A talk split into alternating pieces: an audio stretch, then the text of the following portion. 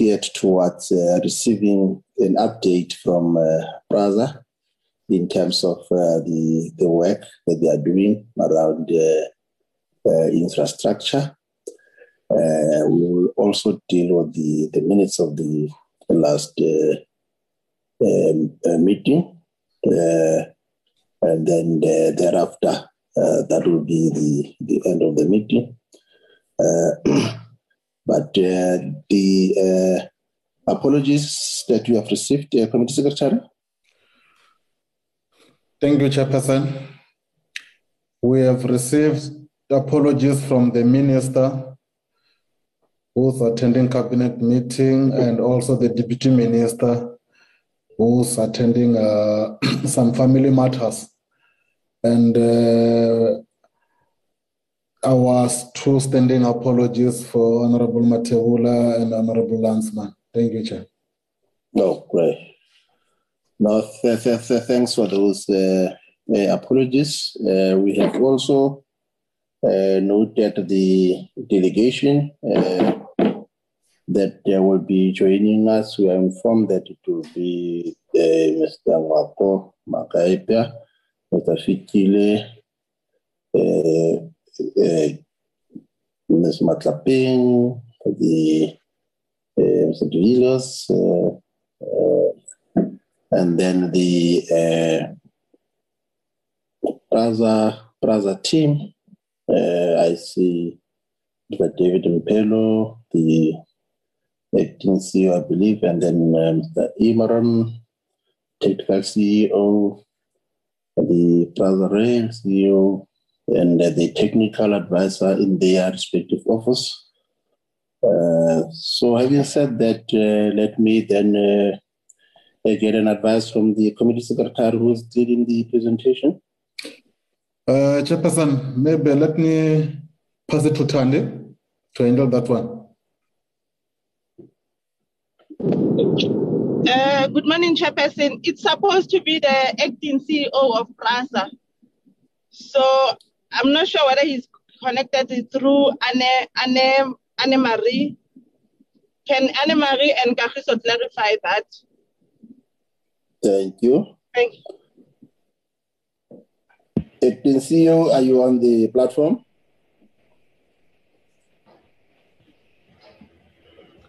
Good day, Chairperson. Uh, it's it's Kagiso from Prasa. Yes, Kagiso. They are connecting can, from the. Can you help us? Yes, they are connecting from the. The entire team is connecting from the boardroom there, where the where the group C is going to present from. So okay. uh, I'm, I'm, I'm, just checking with them what the problem could be. Less, less, than, less than one minute while waiting for them to connect. Uh, can we deal with our minutes, uh, together? Thank you, Chair. Uh, let me request a record to flag the minutes.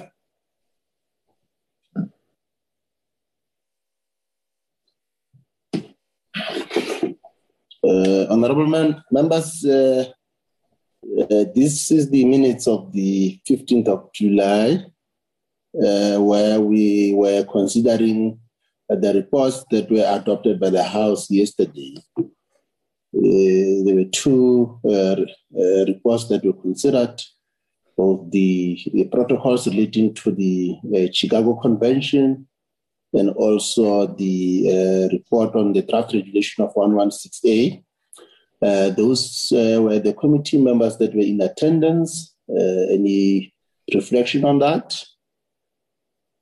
Uh, let's then uh, move to the to the guest, those that attended, and the committee, the committee team. Uh, those were the opening remarks that were made, and then the apologies uh, recorded. And then the uh, uh, issues that were raised, and then uh, comments on the uh, on the protocol and also the regulation and the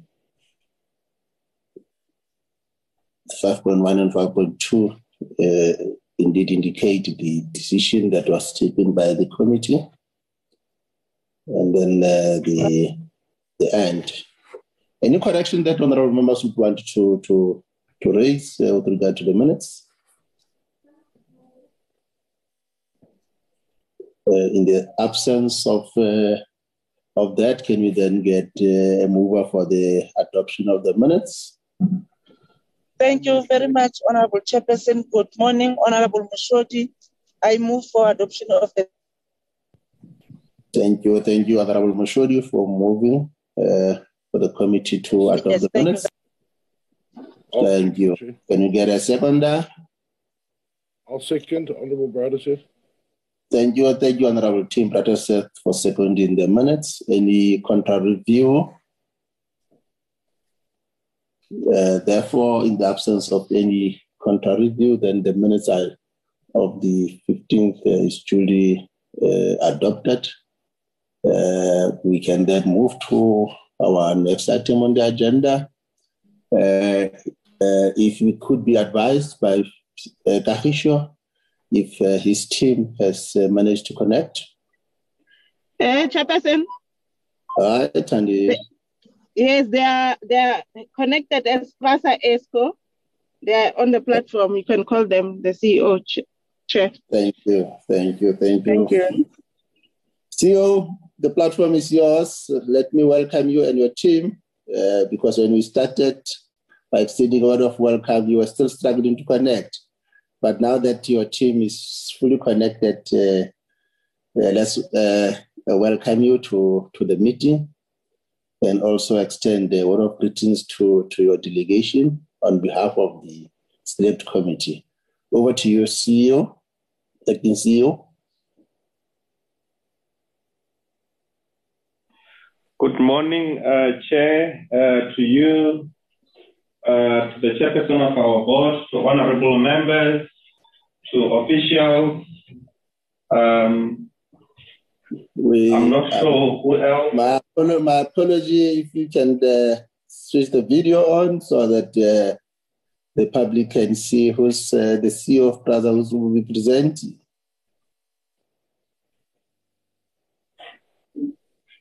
Um, um, I hope we can you can now see us. We're sitting in a boardroom. Uh, there I am sitting sitting down uh, together with the uh, with the team. Uh, the rest of the other team members are online, so I'll be presenting from, from here. Um, we do battle with uh, today with the bandwidth is very low. So if we present to, on, on that together with the video, it may affect the, the, the, the presentation chair. So I'm not sure if we do continue like this with the video or we can switch off the video once we've done the introduction, Chair, with your permission. Yes, uh, just do the introduction, and then from there you can uh, then uh, to minimize the the challenge that you have, switch off the video. Okay. With me in the room, Chair, I've got the, the CEO of our division, tech, tech division. I've got the acting CEO of our real estate and property business. Online, I've got Kagiso, I've got uh, other uh, uh, uh, EXCO members. We also have got the chairperson of the board online as well, Chair. Oh, thank you. Thank you for that. Can we then uh, hear from uh, the chairperson of the board any any uh, uh remarks that the chairperson would want to make before the team continues? No, thank you very much, uh, uh, Chairperson, um, uh, Honorable Chairperson and the committee. Um, I really uh, not wanting to waste lots of time, um, but to allow the uh, the group uh, CEO to present. All I can say as a kind of introduction, Chairperson, is that um, we are continuing going forward we continue going forward. I'll sometimes maybe seem slow, but if you all know that uh, the train or rail business is a It's a hard business. It's a, it's a business that uh, it has a long lead time period, which is what we are confronted with. But I can say to you that um, in our promises that we said we will, we will need to do in 2022, uh, we now know that um, is online. We, have, we are working that uh, Cape Town uh, Central Line uh, should uh, halfway house uh, in terms of the uh, riding a train from Cape Town to Nyanga should happen by, by July this year. And then, of course, continue to go to Khayelitsha in December and Mitchell's Plain. So that's where we are, and we continue to work day and night on making sure that we achieve those results. On the issues of uh, uh, corridor development, recovery of corridors out of the 46 corridors, I think the group CEO will take us, uh, will take the committee through that process. Uh, thank you very much, uh, Chairperson. Thank you, thank you, uh, uh, Chair Ramatlakane, for, for those welcoming remarks. And uh, indeed, you're also welcome to, the, to the meeting. let me then give the reins back to the CEO the Chair, CEO. if I may request, Kagiso, can you please uh, uh, fly the presentation so we can then take uh, the committee through the presentation, please?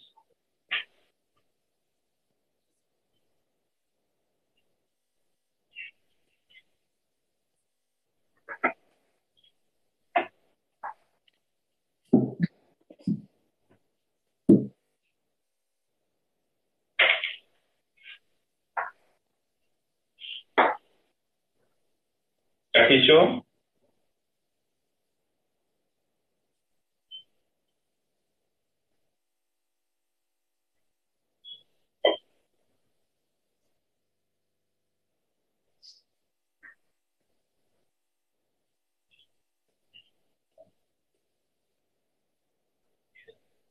Okay, uh, in presentation mode, next slide. Recording in progress.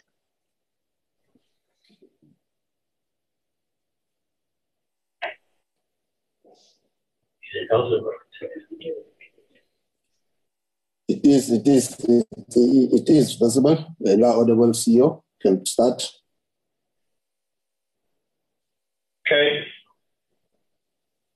So, Chair, I'm going to cover uh, basically the, the, the four areas as the, the presentation that we've, uh, the, that we've distributed. One is the introduction and the context, uh, basically out of what we, we, we, we've put together.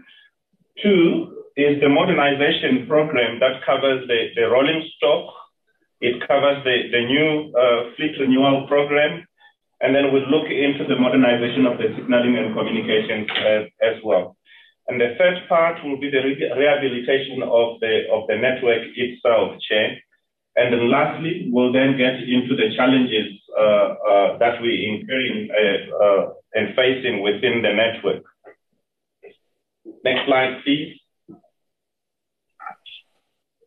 So in, in, in, in, in, terms of our triple challenges that we're facing within the, the, the PRASA environment, Chair, and, and the committee members, there are three critical pillars which, which pose the challenges that we currently have to deal with within, the, rail, the passenger rail. One is the security of our, infrastructure and the maintenance thereof. The other one is the rebuilding and the recovery of our, network. As we know, two things happened. One was that uh, uh, security contracts were stopped at some point, which then opened up our network for, for, for, for vandalism and theft. And the other one was then thereafter, immediately thereafter, we were faced with the pandemic. And that also, when we stopped the services, it then opened up our infrastructure as well for vandalism, further vandalism and, and theft at a, a, multiplied uh, uh, uh, rate as well. So we are now faced not only with recovery, but in certain cases, because of the depletion and the dilapidation of our infrastructure and assets, in the rebuilding of that infrastructure. Something that was not done for many, many, many years since the network itself was established. The last component, Chair, is, is, is the funding thereof, the funding of the environment, more so the operational part, which then covers one, uh, uh, the maintenance of the infrastructure, and two, the security itself, because that all, all of that comes from, from our operational expenditure check. Next slide, please. So let me get into the, the three pillars of our modernization program, which is currently funded as per the capital expenditure and allocation that comes from the both Treasury and the department. Next slide.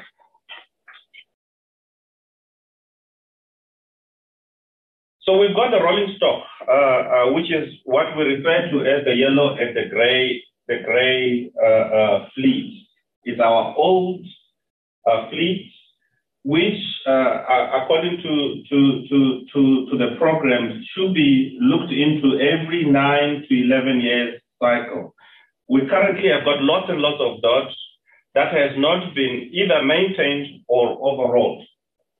Uh, it is now out in public and, and, has been spoken about that the old uh, general overhaul, which was the, the, the, old program, was had a lot and lots of issues and also also indicated as per the AG report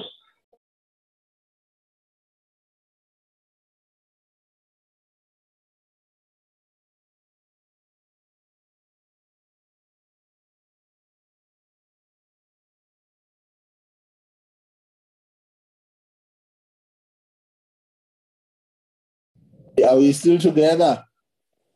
Chair, we, we seem to have lost connection on the on the system, so I'm going to use my laptop, and luckily I've had that as a backup. Uh, and apologies to you and the committee members. So I'm going to present off my laptop.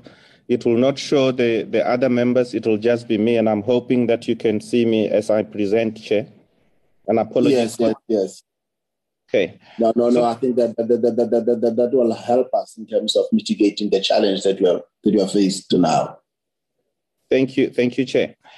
So this program, or in terms of maintain, maintaining the old uh, old fleet, covers three areas.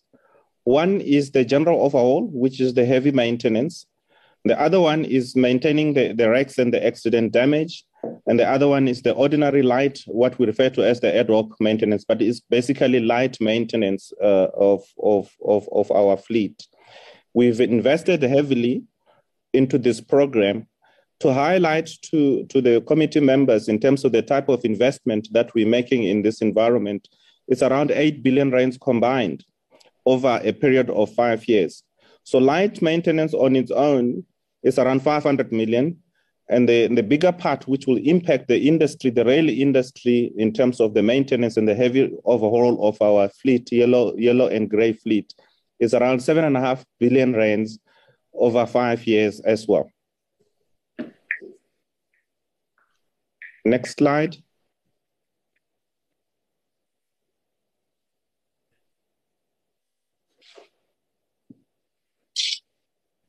Apologies, I've been disabled to share.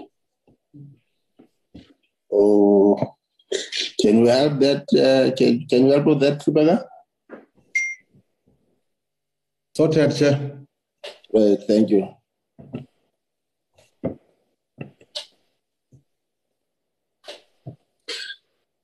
Next slide, Anna Marie. So, Chair, those pictures are just an indication of how our old fleet, the yellow and gray uh, trains look like.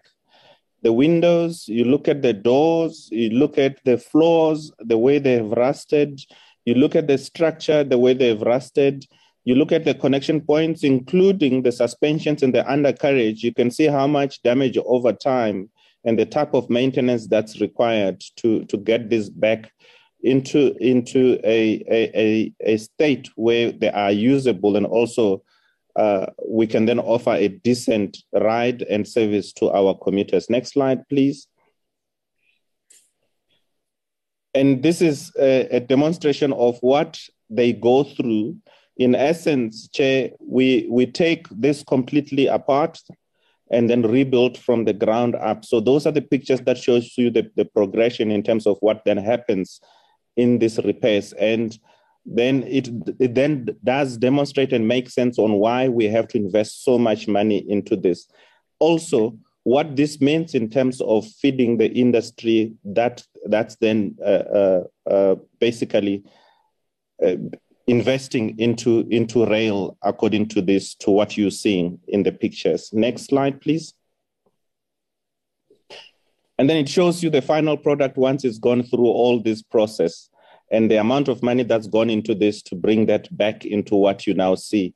And you, you see a demonstration of uh, the normal uh, metro rail on one side, and you also see the demonstration of our long distance uh, passenger services, which we refer to as Shosholoza Meyl. So both once they've gone through this overall program, this is the outcome and the results of what you see after all the investment and where the money, the, the taxpayers' money has gone into. Next slide, please. So far, Chair, uh, I am pleased to come to, to, to, to this committee, Chair, and, and share with you that we've now concluded uh, the, the, the contract. We've appointed five, five contractors across all four regions. Uh, and the impact in terms of creating the, the jobs, there's a potential of creating around 2,000 jobs.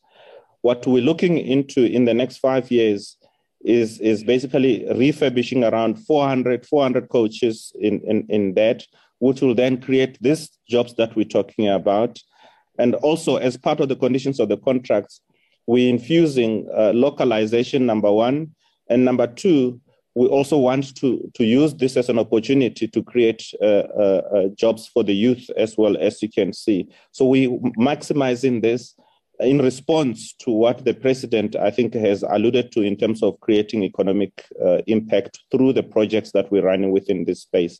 Next slide, please. We now have what we refer to as the, the, the new uh, uh, fleet renewal program. Uh, others refer to that as the Gibela project.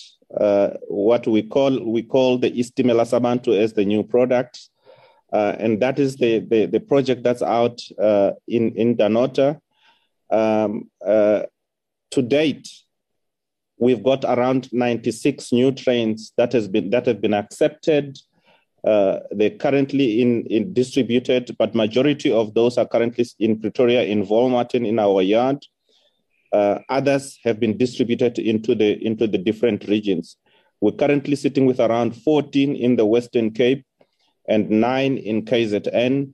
Eastern Cape is the only one that does not have any at the moment, and we're looking into creating space for that. The reason why, Chair, that I need to highlight to the committee members is that the Eastern Cape network primarily is a Transnet network. Uh, what we're producing out in Dunnottar uses a different type of electrical traction compared to what uh, Transnet has got in their network. So we will need to have to customize some of those if we, we take them to, to the Eastern Cape, and it's something that we're looking into.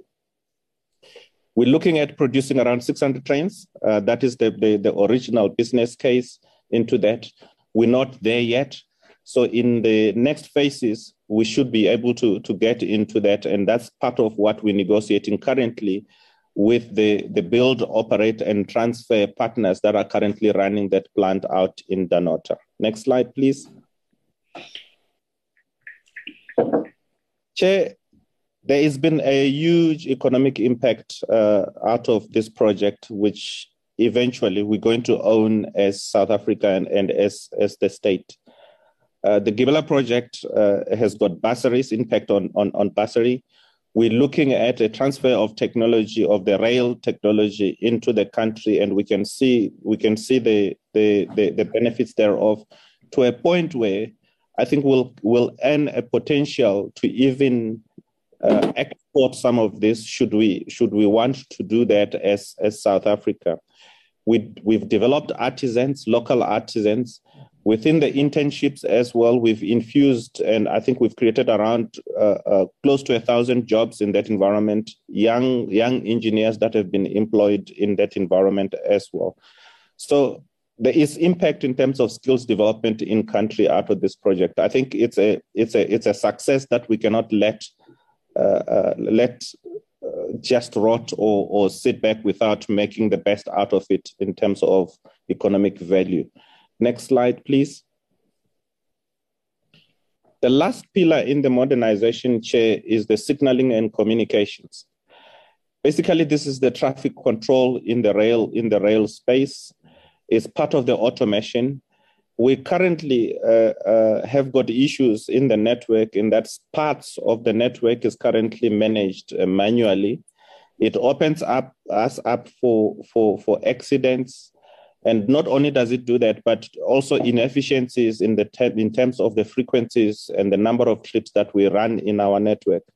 So as soon as we've got the signaling automated across all the, the regions, Chair, it will then increase the number of trains and the frequencies and the number of trips, which then influences the number of commuters that we then transport within our networks. And that we measure uh, basically across all number of things. One is the interlockings and, and others is the control center itself, and then the equipment, equipment rooms to highlight at at a high level, uh, uh, Chair, Gauteng, uh, uh, we started in 2011. Uh, we we now finishing off. Uh, we're sitting around 99% in, within that project from a phase one point of view. Phase two, we're looking at finishing only in the next in the next year. Signaling, if I may highlight uh, to you and the members, takes a long time. We're currently embarking on a new one in KZN. We went out to the market and we're evaluating that. On its own, Chair and, and honorable members, that's, that will cost the fiscus around 9 billion rands over a period. It's going to take us minimum three years to five years to roll that out. It's quite a heavy uh, and, and also spe- specialized type of technology in that space but it does create multiple jobs across across the the the the, the, the regions, more so where it's done.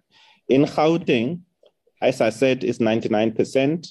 In the Western Cape, where we've had the Thales contract, that was delayed by the encroachment together with, with COVID, and we're busy dealing with that when, when it comes to the relocation of the people that ask that have settled in our reserves.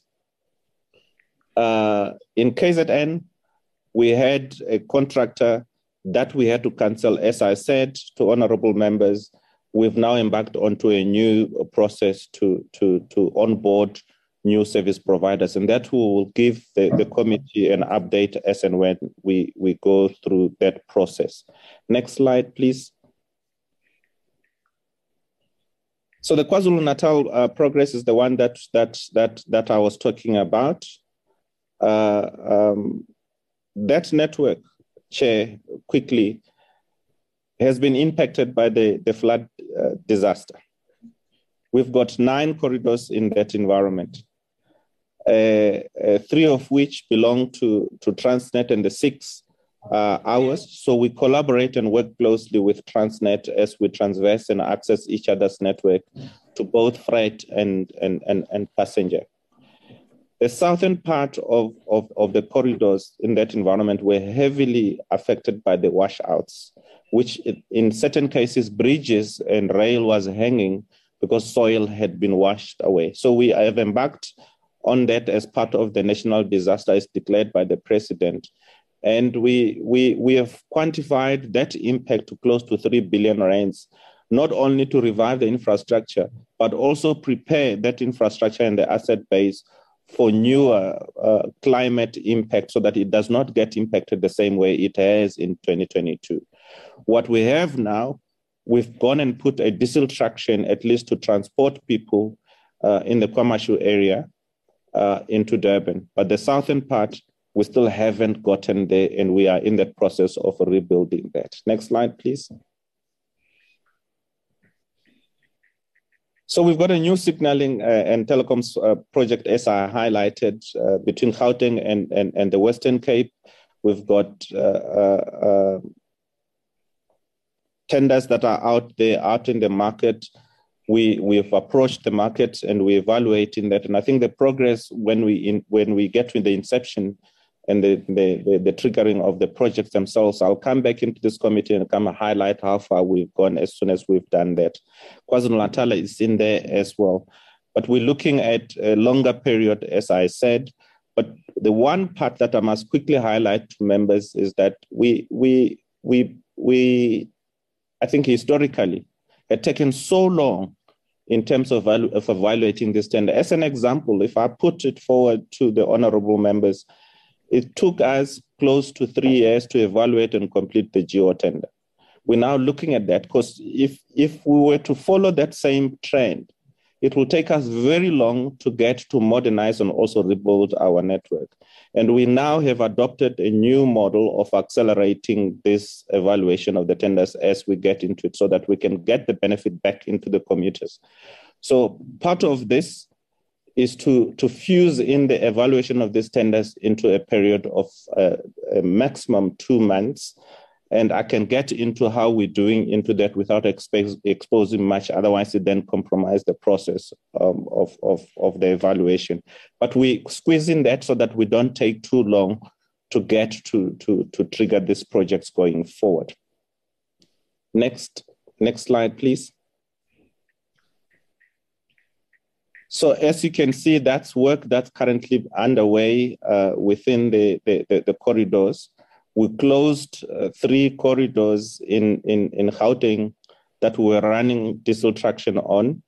One is the, the Mamelodi line, which is the, what we call the Pienaarspoort line. Yes, the other one is the Tembisa line, which we refer to as the Leralla line. And the third one is the Naledi to, to, to, to Park Station, Naledi to Joburg line, uh, which we've, we've closed as well. But part of that would be to, to, to create the path between Pretoria and Johannesburg. And this is where you start seeing Kaalfontein to Olifantsfontein coming through. So that signaling is now underway as well as part of that modernization. So that work is underway, uh, uh, Chair and honorable members. And that's what you see in those pictures. The biggest Uh, uh, uh, threat that we have for in our infrastructure is, is currently security. Outside just putting bodies and boots on the ground, we're also technically looking at a solution. And what you're seeing in front of you, eh, Chair and committee members, is that we're taking the very cables that vandalists are taking and covering them with concrete to make it a lot more difficult for people to dig them out easily. Uh, it's something that I wouldn't have wanted to to share publicly because then we expose this to to vandalists. They now see what we're doing. So I will quickly move out of that without say, saying much. Let's get into the, the the network itself and the rehabilitation. So there, Chair, I'm going to talk about what we're doing within the network. The chairperson of the board has highlighted that we've got a number of corridors that we open in the passenger space. So we've got 40 corridors across all the regions, 18 of which were functional uh, just before lockdown and, and the floods. So 17 corridors, and seven of which are functional uh, in the Gauteng space. Nine corridors, as I said, in KZN, three of which were functional before the floods, but uh, now we've only just recovered. We had put everything to a, to a halt, complete halt after the floods after the disaster. But we've now uh, recovered uh, uh, one, which is the, the, the KwaMashu line. We're bringing in a portion of the Umlazi line, which what, what we refer to as a shuttle. And we're working on bringing the Stanger line, the Pinetown line, the Kelso line, and the Umlazi line. In the Western Cape, as I said, Chair, earlier on, We've got basically two lines, uh, both of which belong to TFR, to Transnet, but we run passenger passenger uh, services on those lines. Western Cape, we've got 12 corridors, six of which are functional. You would have seen, honorable members, that we, we, we when we launched and opened the Northern Line, the Southern Line, and we're now currently working on, on opening the third part of the northern line, which is part of the central line, which we refer to as, as, as phase one. So, in essence, uh, if I'm to dwell a little bit deeper on the central line, because it's a, it's, it's a big problem, we have a settlement in the Langa area, which initially stopped the trains from Cape Town into Bellville through that point, and also stopped the, the trains from uh, Cape Town to Khayelitsha. So we're now working in phase one just to get the trains out of Cape Town into Langa, Langa into Bellville. But there are three paths onto that. One is Cape Town to Langa through Mutual, which currently is functional. We're now bringing the, the, the Cape Town to Langa through Pinelands. So we're busy working on that. Uh, and that line as well will then connect from Langa to Bellville via Sarepta. So that's our phase one that we're working on, and we're going to launch that now towards the end of July. 26th of July is our target to get the phase one of Central Line up.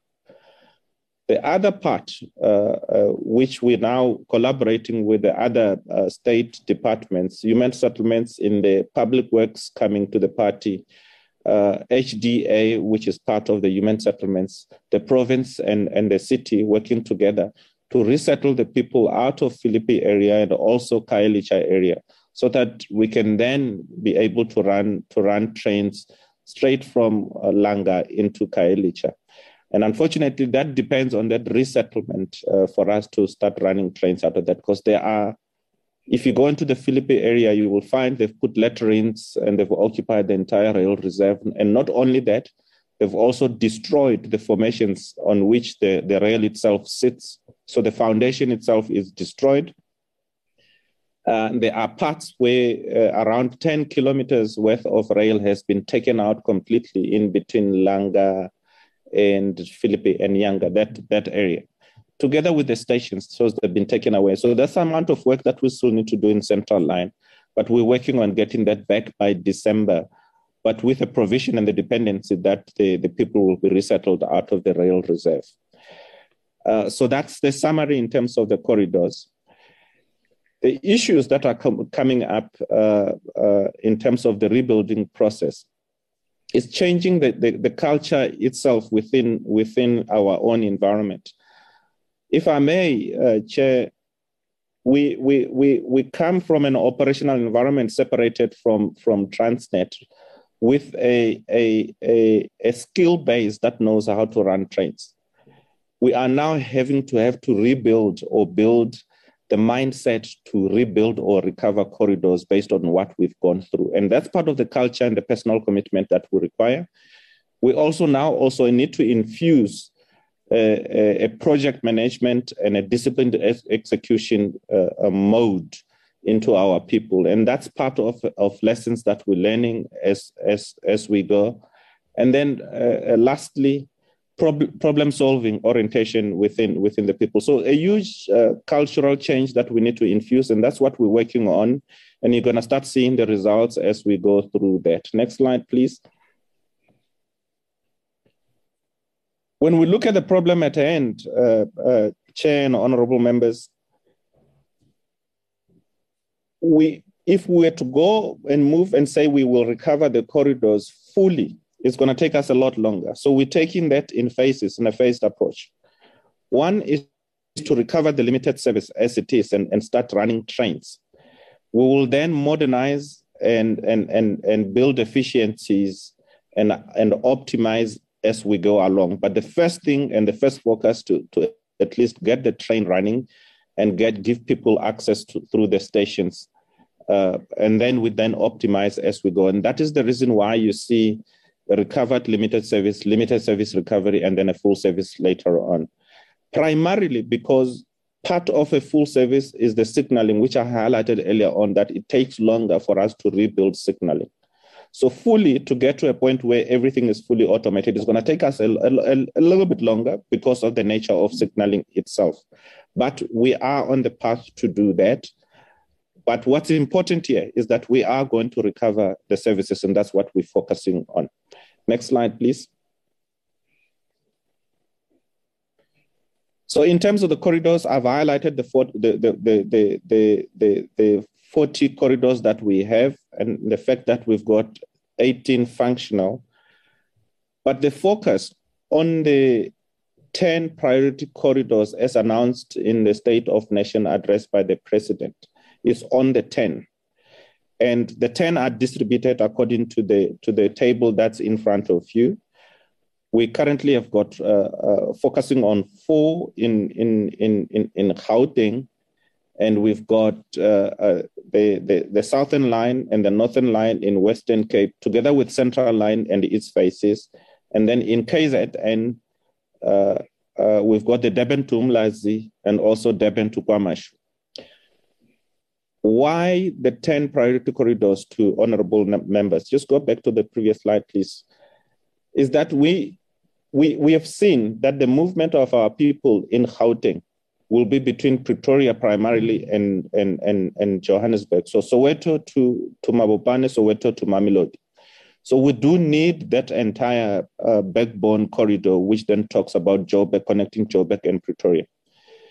We know where the big numbers and our commuters come from, which is the reason why Mabopane is a, a focus, Pienaarspoort, which is Mamelodi, is a focus, and then Naledi, which is the Soweto com- component, is a focus.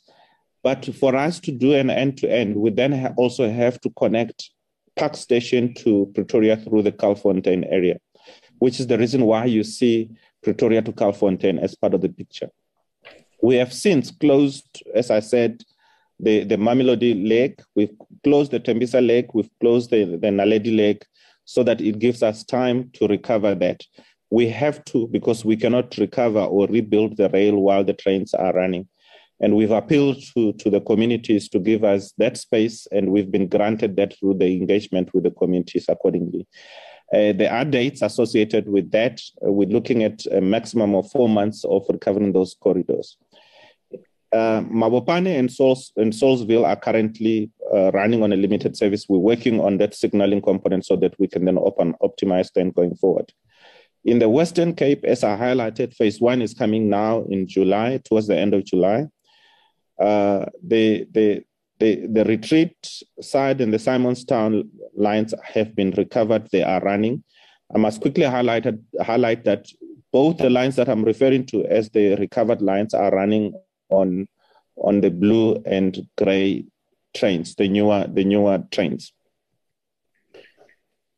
KZN, as we speak, we have not put any of the new trains in there.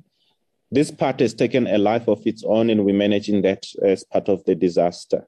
We're accelerating that. It's a lot more work. Uh, we were further down the road in terms of recovering some of this up until we were hit by the floods. Next slide, please. In terms of the progress to date, in terms of service recovery, you will see that the, the, the, the Pienaarspoort, which is the Mamelodi uh, component, we're broadly around 69% of the work. And there, uh, uh, Chair, we're looking at, at, at, at uh, September service resumption there. Um, and then we've got Naledi. Naledi is running a, a little bit behind.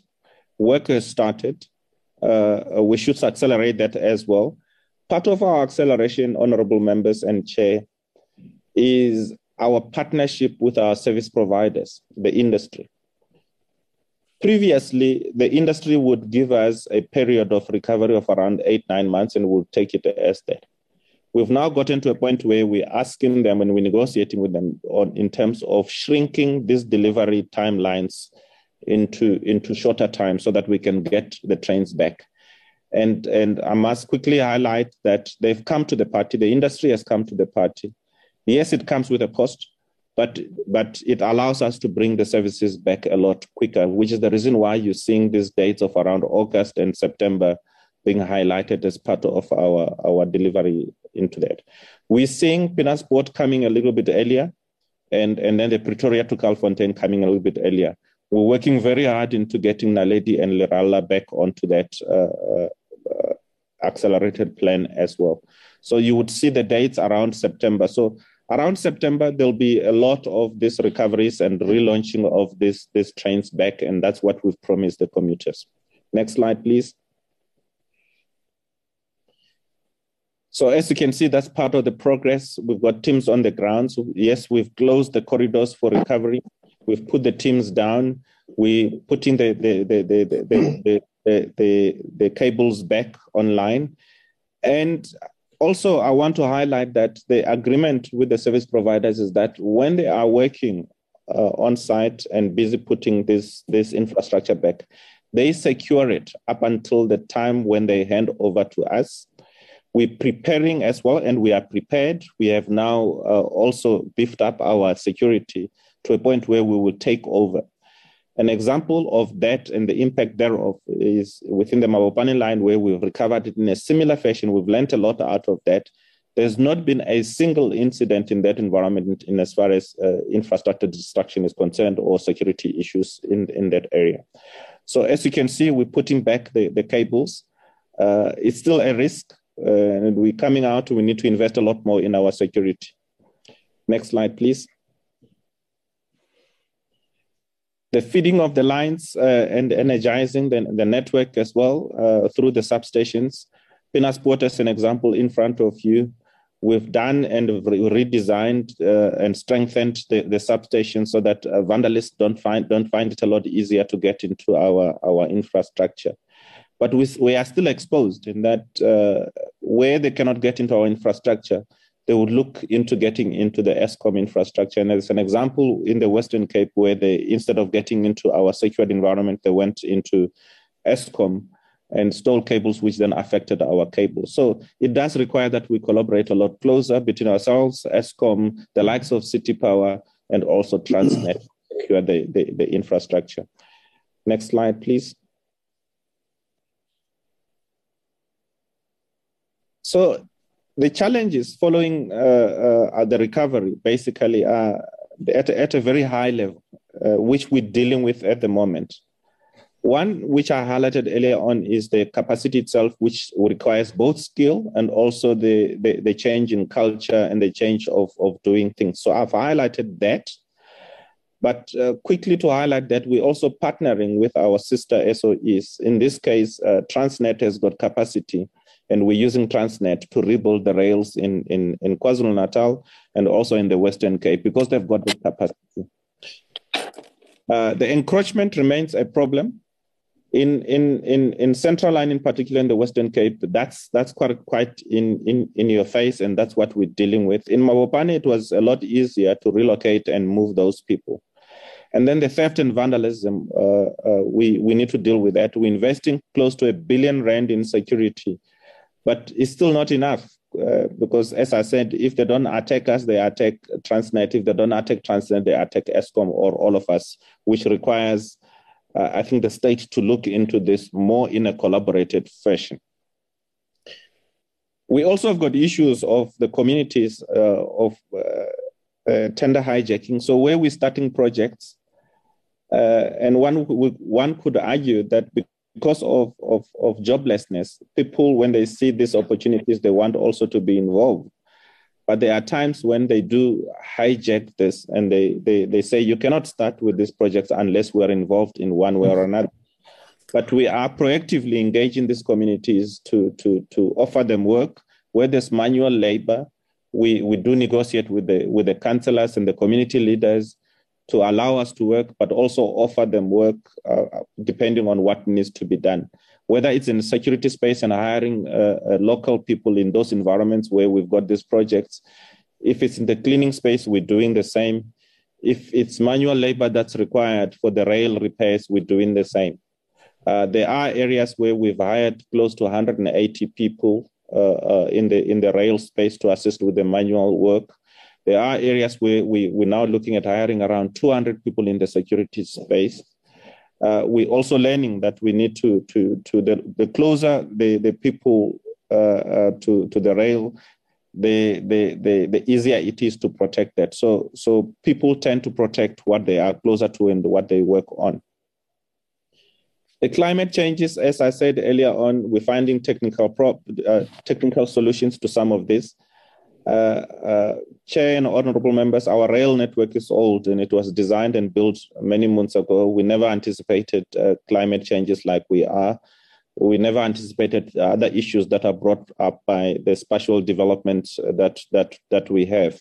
If I'm to give you an example, around Umlazi, there's an area called um, Zweletu, uh, and people have settled there and that settlement has changed the, the structure of the soil. So when the when the when the floods came through, it wiped the entire uh, soil base straight through onto our rail network, which is what we need to deal with going forward. So The question is, how do we then make sure that technically we then uh, protect the, the rail reserve from being flooded uh, like that, which would include putting, putting in embankments and, and, and concrete walls across that. It's going to cost us money, but it's some of those things that we need to do going forward.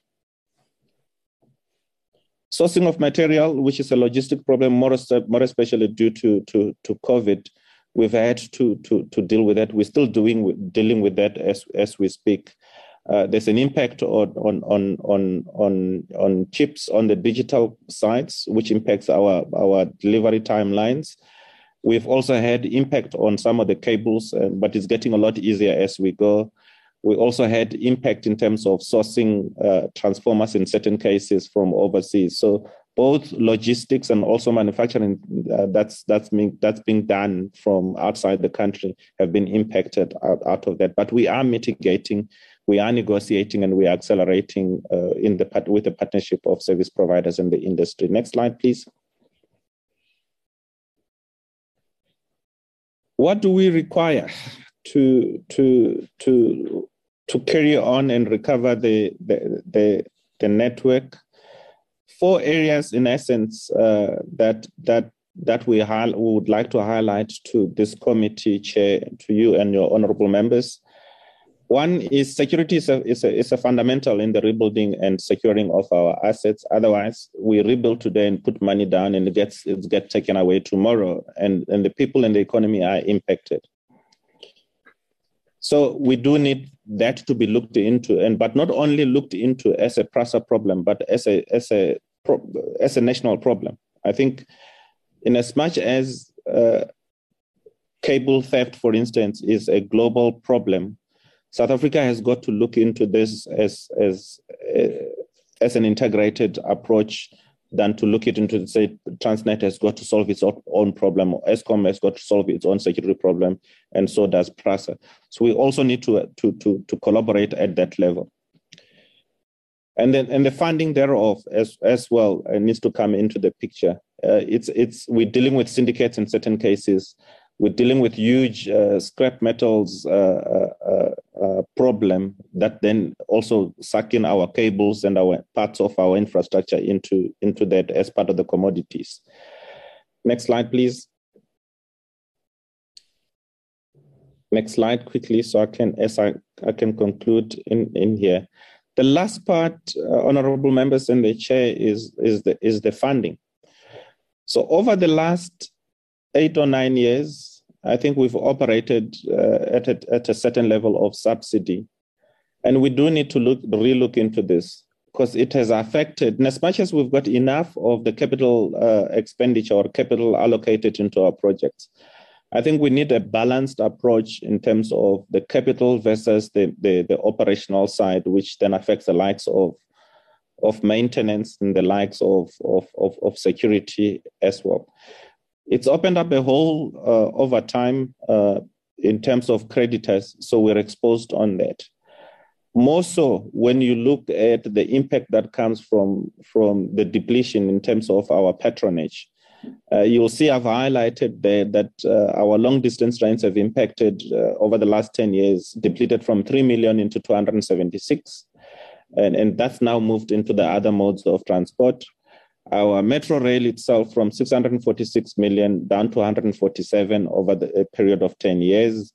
And that's moved into other modes of transport and, and the bus as well. So we do need that to be looked into a balanced approach in terms of funding to look into that. More so when we get into the the strategy that comes from the Department of Transport, which we, we're responding to, uh, the, the road to rail uh, uh, strategy. But not only should we look into, into that in that fashion, but also from an intermodal point of view, also the other modes of transport also assist. We're a fixed type of infrastructure and not flexible to carry in the in the newer uh, spatial development, and we will need to partner in the in, intermodal space, and it does require us to to to to consider that and look and liaise and collaborate with the other transport authorities. Fare revenue has been depleted as well uh, as a result of the depletion of our patronage as well. So lastly, onto this, we, we do need to look into our subsidy formula. Uh, as I said, a balanced form of funding needs to be looked into that. But we are dealing with that, uh, and that discussion is carrying on between ourselves and the Department of Transport and, and National Treasury. So that, that, that business case is on the table as we speak. We are facing another problem when it comes to long distance long distance uh, uh, passenger services. In that it it relies much on the transnet infrastructure. We run our, our infrastructure primarily is within the, the metro the metro environment. So when the transnet infrastructure is under attack our services also suffer. So that needs to be looked into. So so security of the transnet infrastructure means we benefit as well and when they get attacked, we also get uh, uh, impacted as well. It is part of the reason why you're seeing the, the Shosholoza is not necessarily up and running as the way we would like it to, because that infrastructure is getting attacked all the time. Transnet debt itself, there's an old debt of around 2.4 billion that we owe to Transnet. We're busy uh, discussing with, with, with the Department of Transport and National Treasury on settling that. We've come to a number at the moment of around 1.6 billion, which I think there are discussions at the moment as we speak around settling that, that between ourselves. Next slide, please. Security space, um, uh, I'm not going to dwell much except that uh, we, we, we, we need to look into this 1 billion rand of funding to, for the next three years. As we recover and the patronage comes back to rail, we're going to need assistance more so in the in the in the in the security space. Yes, we've got money allocated into recovering our infrastructure, but we need an allocation to protect it as well, both from a boots on the ground and also technology wise and the collaboration that's required. Next slide, please. So, as a summary, uh, uh, Chair and honorable members, we've put a, a, a table in front of you in terms of what's what we require. Uh, we do need this, and it's a discussion that we're having with National Treasury at the moment. As I said, the business case is sitting in front of, of, of the department to take it on our behalf to National Treasury. Uh, the balance approach that I referred to uh, is required. We've got enough capital as we speak allocated for, for recovery, it's allocated for modernization but the main the, the operational part is currently uh, impacted. And all we're asking for is is permission and authority to to to transfer this 6.9 billion from capital in, capital uh, uh, funding into operational funding. And that will help us alleviate a lot of other operational problems that we're currently having. So Autopax for instance need to get out of business rescue. It's sitting in business rescue so a total of around 1.5 billion is required in the in the Autopax space.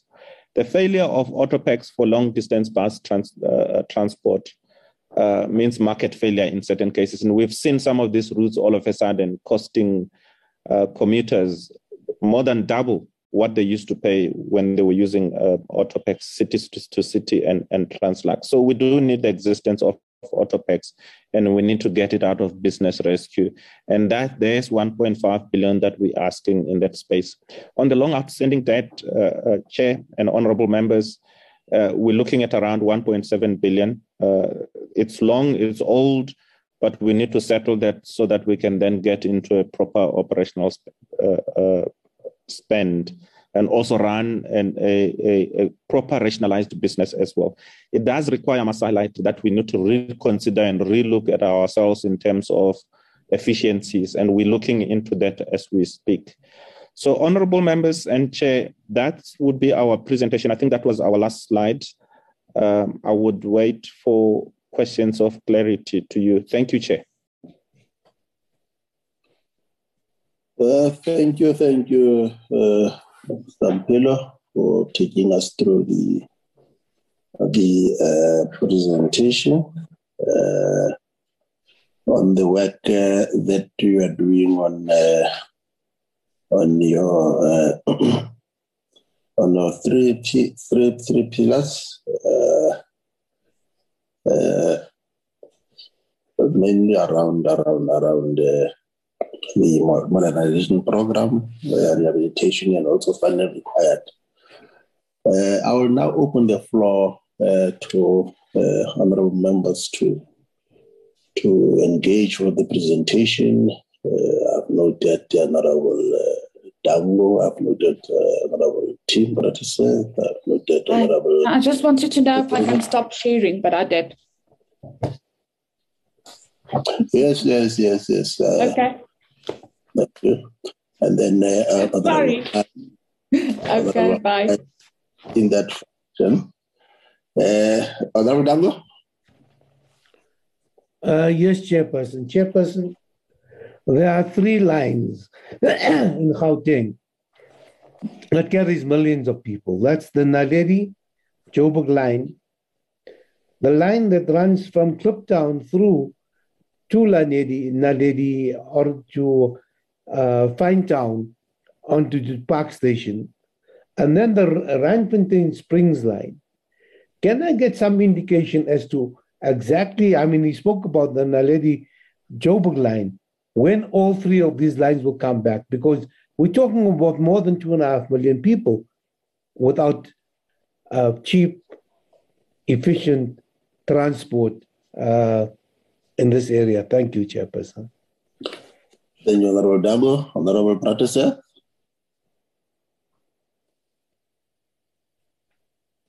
Thank you, Chairperson. Uh, Chairperson, yeah, I think the first thing I'd like to just say is to thank you to Mr. Mphelo for his presentation.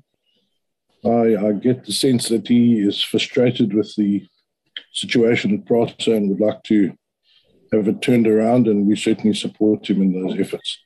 Um, the reality, Chair, is that a massive amount of our um, our compatriots in this country. Sorry, Chair. My, my, my apology, uh, Honorable Brauteseth. Uh, Anna Mary seems to be a challenge uh, on muting. Can you mute your your gadget? Over to you, uh, Honorable Brauteseth. Thank you. Yeah, look, the the the, the situation, the reality is, is that in South Africa, the cheapest form of transport is is rail, and we are currently cutting off a massive section, as Honourable Dangle mentioned, of our of our communities from um, from their workplaces, from shopping uh, environments, from any commercial activities. And we all know transport equals mobility and mobility equals freedom.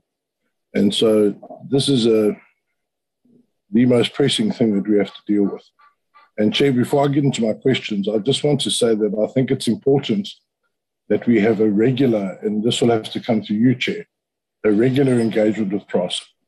Um, that we don't see them in a year's time, but maybe we see them on a quarterly basis to get updates on all these plans that they are that they've rolled out uh, or that they've presented to us this morning. Um, I, I really, I really would like to urge that this committee places, uh, you know, places uh, PRASA at the centre of our focus, and that we really, really focus on on working with PRASA, but that we we, we engage them regularly. Let me get into my questions, um, Chairperson. I'm sorry, I do have quite a few of them but I'll try to go through them as quickly as I possibly can. Um, on slide 10, and I'm just opening up the my, my, my slides here so I can just go through. On slide 10, this now relates to refurbishments. Uh, Mr. Impel, I'm very concerned that um, under the notes on slide 10, if you can go there, it says that five contractors were appointed to, to uh, do this work but four of the five contractors appointed are new entrants, which will be required to be developed. I'm very, very concerned that we have new entrants into the refurbishment market and that we could have a situation, let's say in a year's time, where you report to us that these new entrants uh, didn't have the skills and the know-how how to do the refurbishments, and as a result, we've lost more money. So the question is, is why on earth have we gone for four new entrants into the market? That and then your own notes say which were required to be developed. I mean, are we are we awarding tenders and then allowing people onto onto site that need to be taught how to do the job? I mean, for me, it's absolutely nonsensical. You, you skimmed over it very quickly in your presentation, but I really would like to dig into that. And then um, you, you referred to um, the, the training, the, the last note is each contractor will be required to train at least 20 youth per year. And I fully support that. I believe that there should be a corporate social responsibility with every every tender we award in South Africa. But my question is, is that a lot of a lot of contractors then regard that as a tick box exercise. And I would like to see from yourselves or your response to what what sort of training will they receive? And who will evaluate that training? So that we, we give a, a contractor a job to train at least 20 youth per year. I think it could be more. But at the end of the day, that person's got to come out with something that's worth something so that they can go and find another, job somewhere else. Um, so they have to come up with some sort of certificate, some sort of a qualification that's approved by SAQA, um, and so that these young people that are being are being trained can actually use that training and uh, not only put it down as experience, but actually can use the training. So if I can just get a response on that. Then on, on a, in a similar vein, on, on, the, on slide 12, you, there, there's a whole list of bursaries, transfer of technology, internships, um, community artisans, the same thing, the same question. Um, I'd like to know what sort of SAQA qualifications these these folks walk away with after the engagement with Gibela. Um, that's very, very important that we actually are training, and it's not just. I'm just, Chair, I'm very concerned about tick box exercises. Um, you can say, yes, we've trained 20 people. We need to be able to, as, as Parliament, say, right, well, tell us, maybe not the names, but tell us, right, trainee one was trained in this and they have this qualification need to go to that level of detail, Chair, to make sure that these things are not, not tick box exercises, but actually having an impact. Um, then on slide 15, we have um, control systems. Uh, there's a control system in uh, point number four, Gauteng and Western Cape PRASA rail control systems. Point number five, national electronic authorization systems that we know has got a major problems. And then we've got national GSM operational portable radio handheld, and all of those advertisement on hold. Can we please just get if this if this is so urgent and we're trying to move as fast as we can to get the lines up and running, why are those three items on hold? If we can get an answer on that. Then slide 27, if I can just skim through to that. Uh, just get there. So now, slide 27, security. The it, it's it's noted there that um, under the second point, which is security open system, um, one of the mitigations is walling of rail boundaries and technology, and it says long term there. I'm sure the committee would like to know what long term means. I hate that sort of thing. And tell us long term. Tell us three months, six months, twelve months. Long term is is it's how long is a piece of string?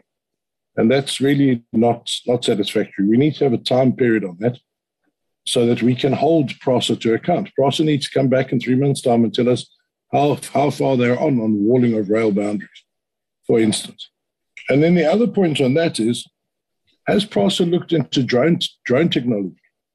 To, to um, it's impossible to have a, a, a security guard at every single point along a railway line. But it is certainly possible to have um, in, industrial size drones operated, frankly, by young people who are gamers. And I'm sure Dr. Uh, Mr. Mphelo is young enough to know what I'm talking about. Um, that do this all day long in their spare time.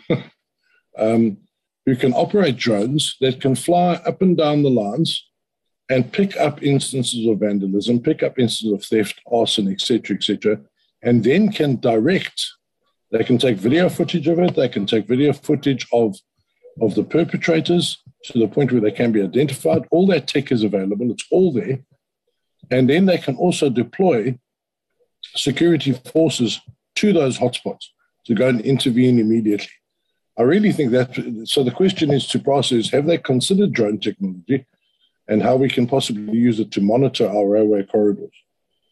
Um, and then, obviously, how long is this walling going to take? Um, then, slide 28, the next slide, speaks to a um, solution to funding. Okay, it's obvious that that that passenger rail has passenger fares have gone down because the passenger lines simply are not working. Um, so the question we need to know is what is the solution?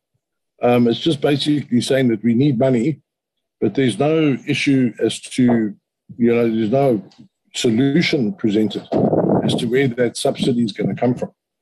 And that takes me to a point of which comes up in the slide 35 is are we considering two things? First of all, public, private sector partnerships, where we bring in people that are experts in rail and actually work with governments to, to, to, to improve the situation, and that those, those private sector uh, the com- companies can source their own funding and work with governments and their funding? Is, is that being considered as a possibility?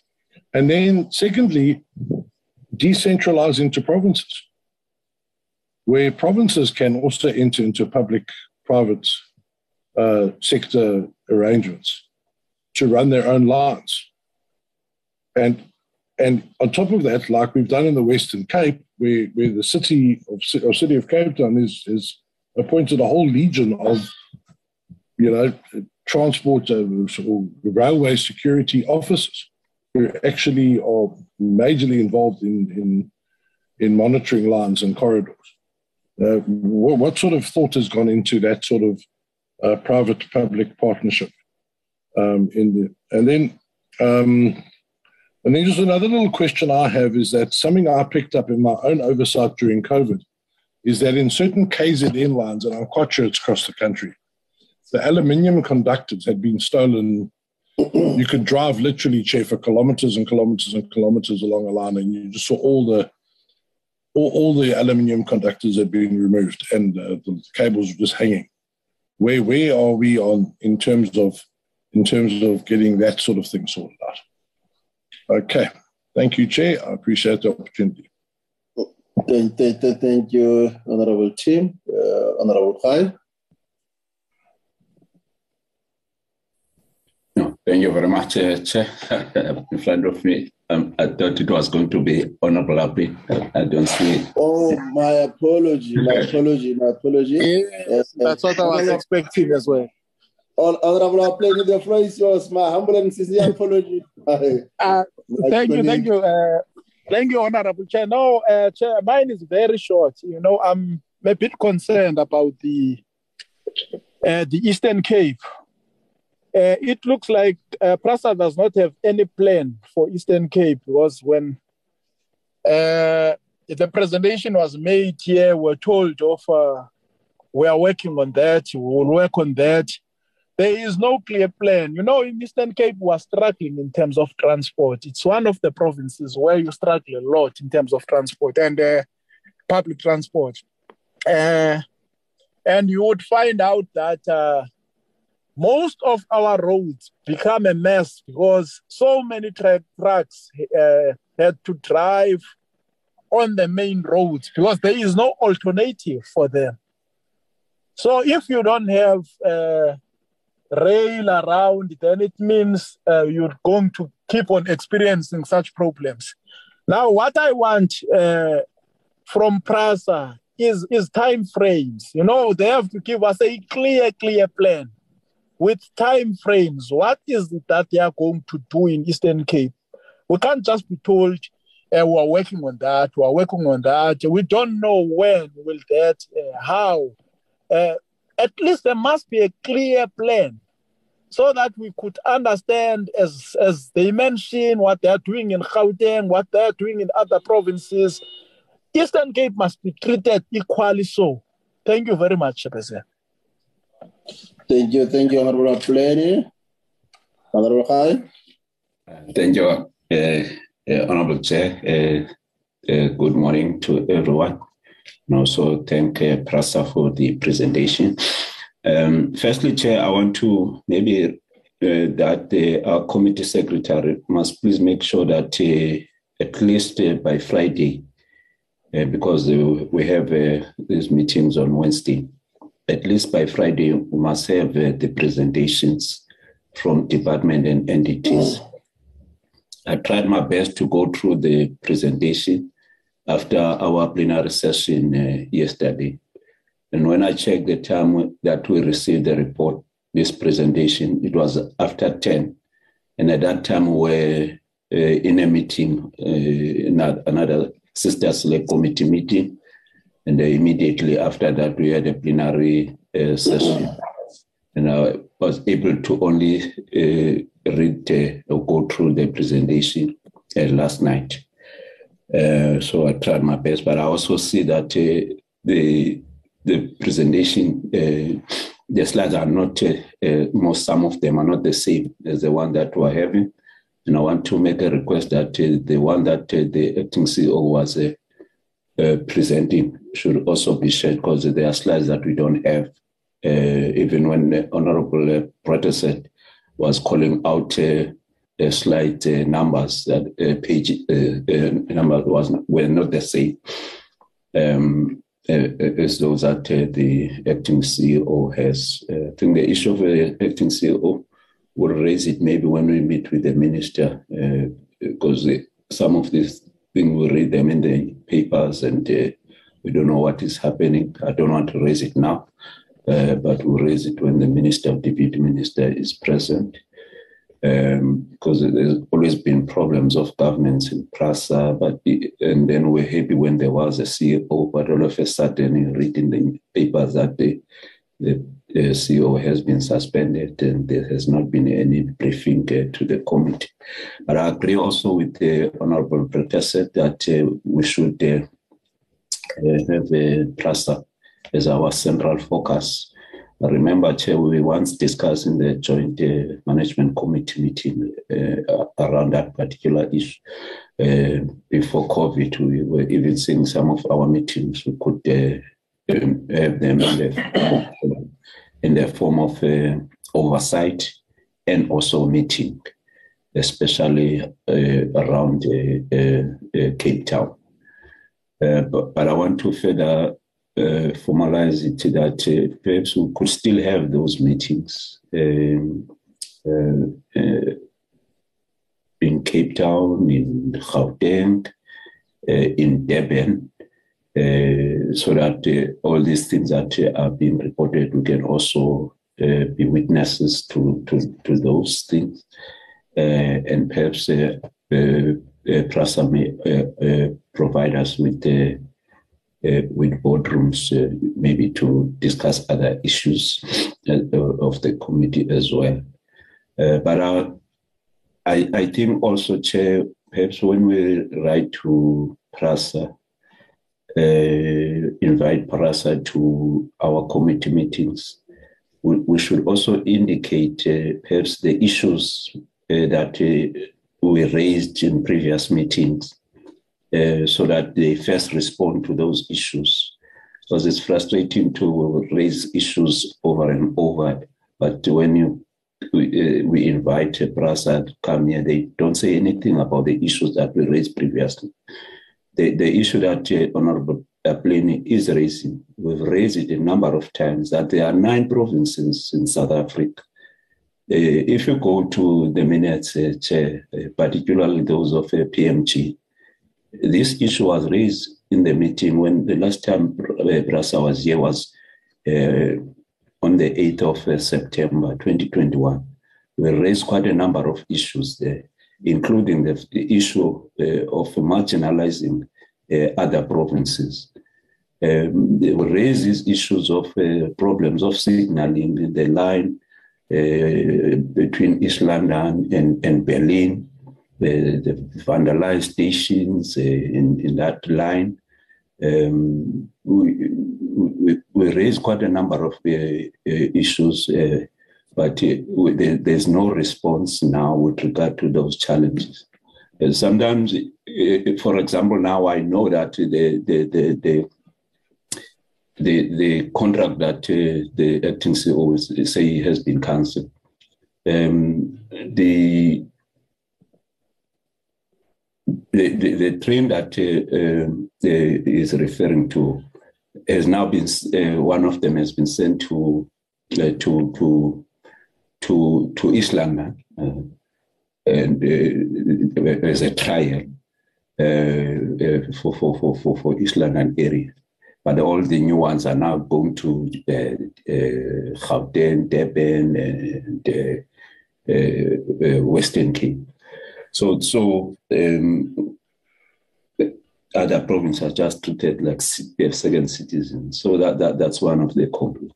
But the second issue, Chair, I want to, to raise is that perhaps you should consider uh, having all the other relevant people that have been mentioned, uh, departments and entities that have been mentioned, to address some of the problems that uh, are, are, being raised. For example, the issue of Nyanga, it, it was raised in September. Um, surprised that has not yet been uh, resolved. Uh, the time uh, PRASA was saying that, uh, especially the board chair himself, was saying that there was a meeting that was being arranged between him and the and the then uh, Mayor uh, Mayor Plato uh, at the time um, on this particular issue of uh, settlement, informal settlement on the on the so not Nyanga, sorry Langa, uh, Langa line. Uh, but now the there's a condition that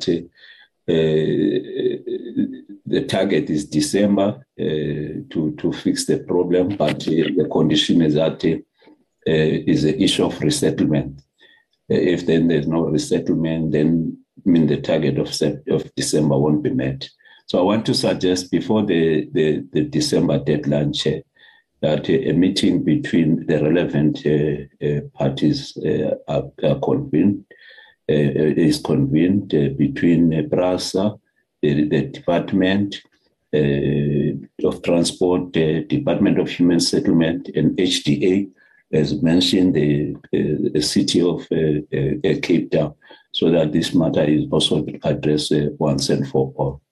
but also a similar meeting with the Minister of Transport and Minister of Public Enterprises, because the PRASA is also uh, raising challenges with the, particularly with the lines uh, of uh, that are owned by Transnet.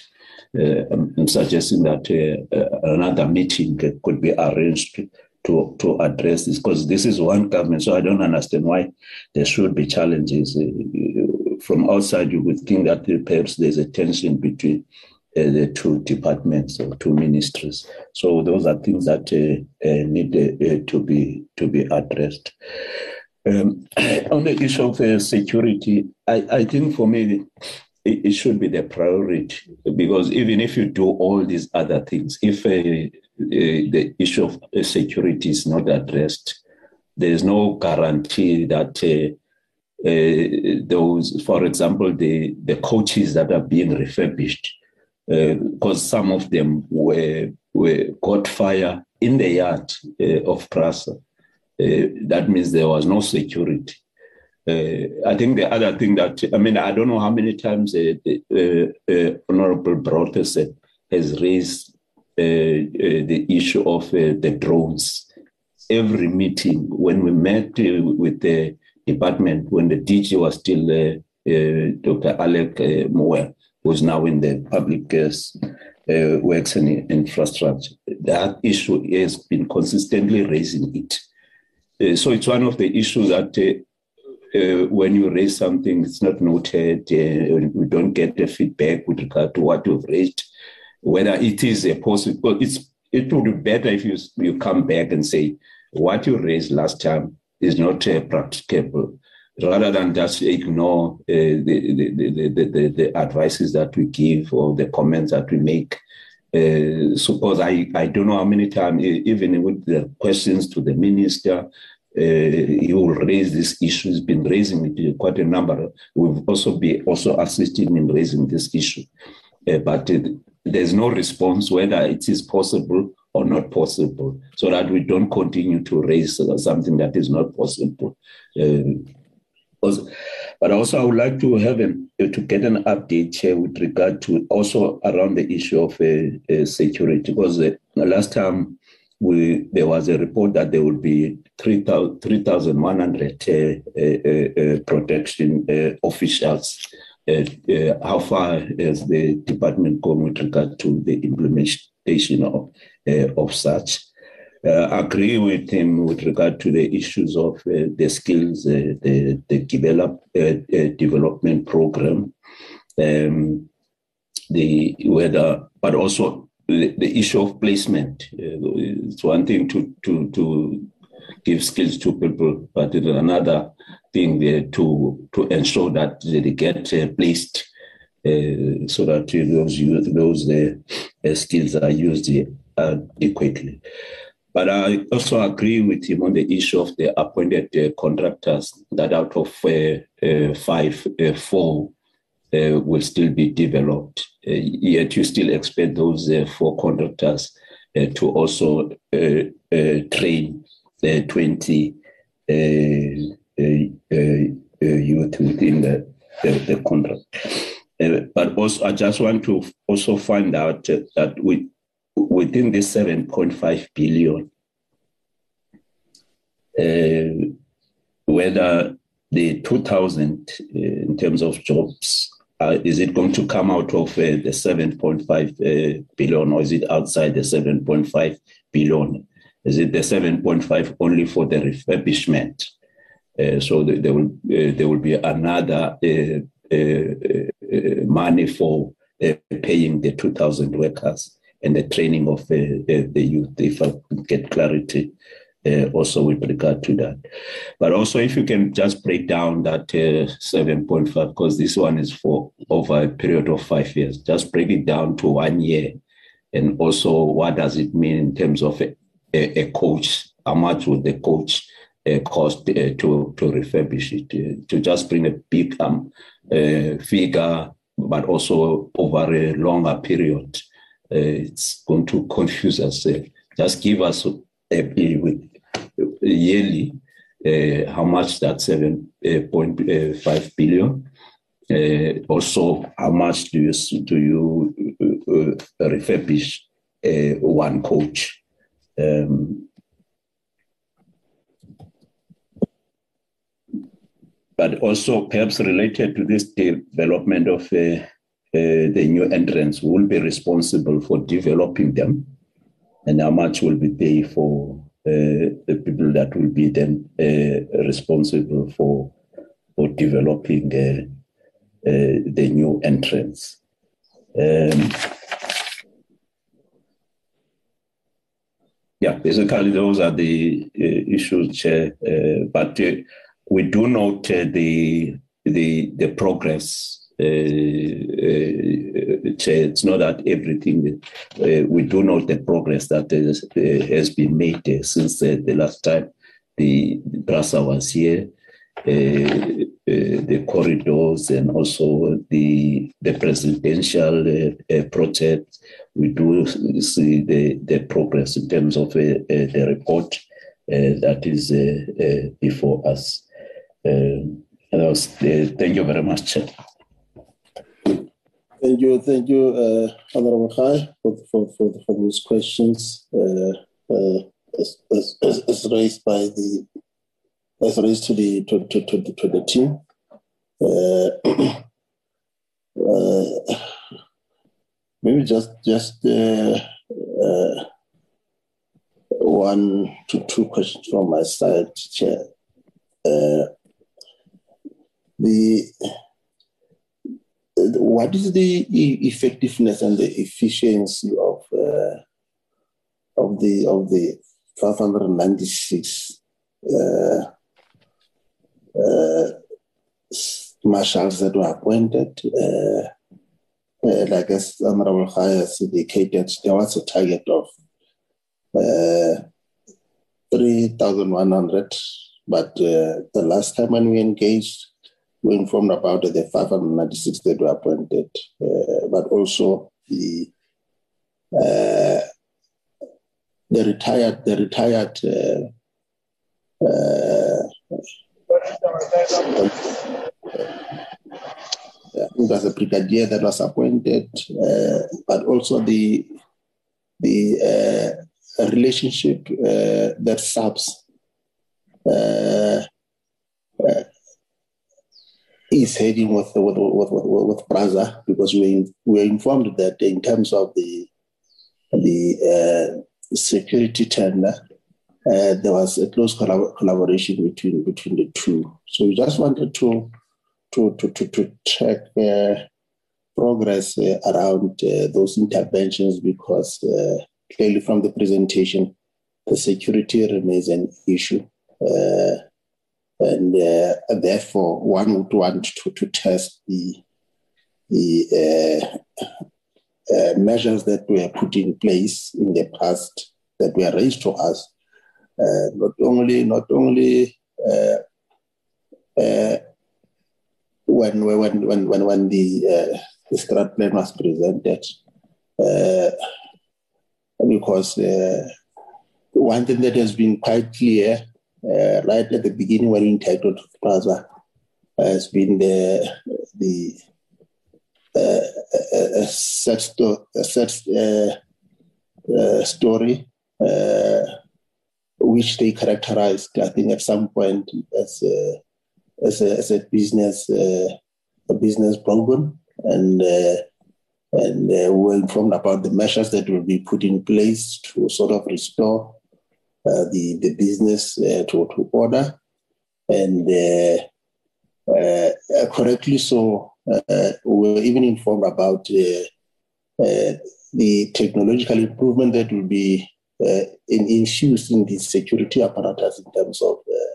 drones uh, that were presented to us. Maybe just to get a sense as to, in, in terms of some of those aspects, is there is there, is there a case to suggest there is progress? Uh, like as Honorable has indicated, we are mindful of the of, of, of, the progress that has been made, but I think it is important that uh, uh, uh, the security because it remains, it remains a concern. Uh, what, what, what is it that has to be done to urgently ensure that this situation is, is, is, is, is, is, is restored? But just the last point, uh, we informed last time that the issue of the CLED Africa appointment was will be taken on review. How far is that matter? Has it been uh, resolved? Uh, other than that, uh, let me give over to the to the chair and also chair. the CEO.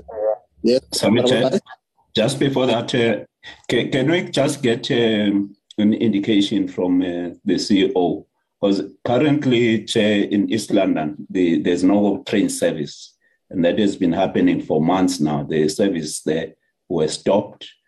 Uh, and uh, still today, uh, people are, can't get a, service. There was a service between East London and Berlin but as we speak now, there's no service. Can if we can also get an update with regards to when is the service going to resume in East London? Like, thank you.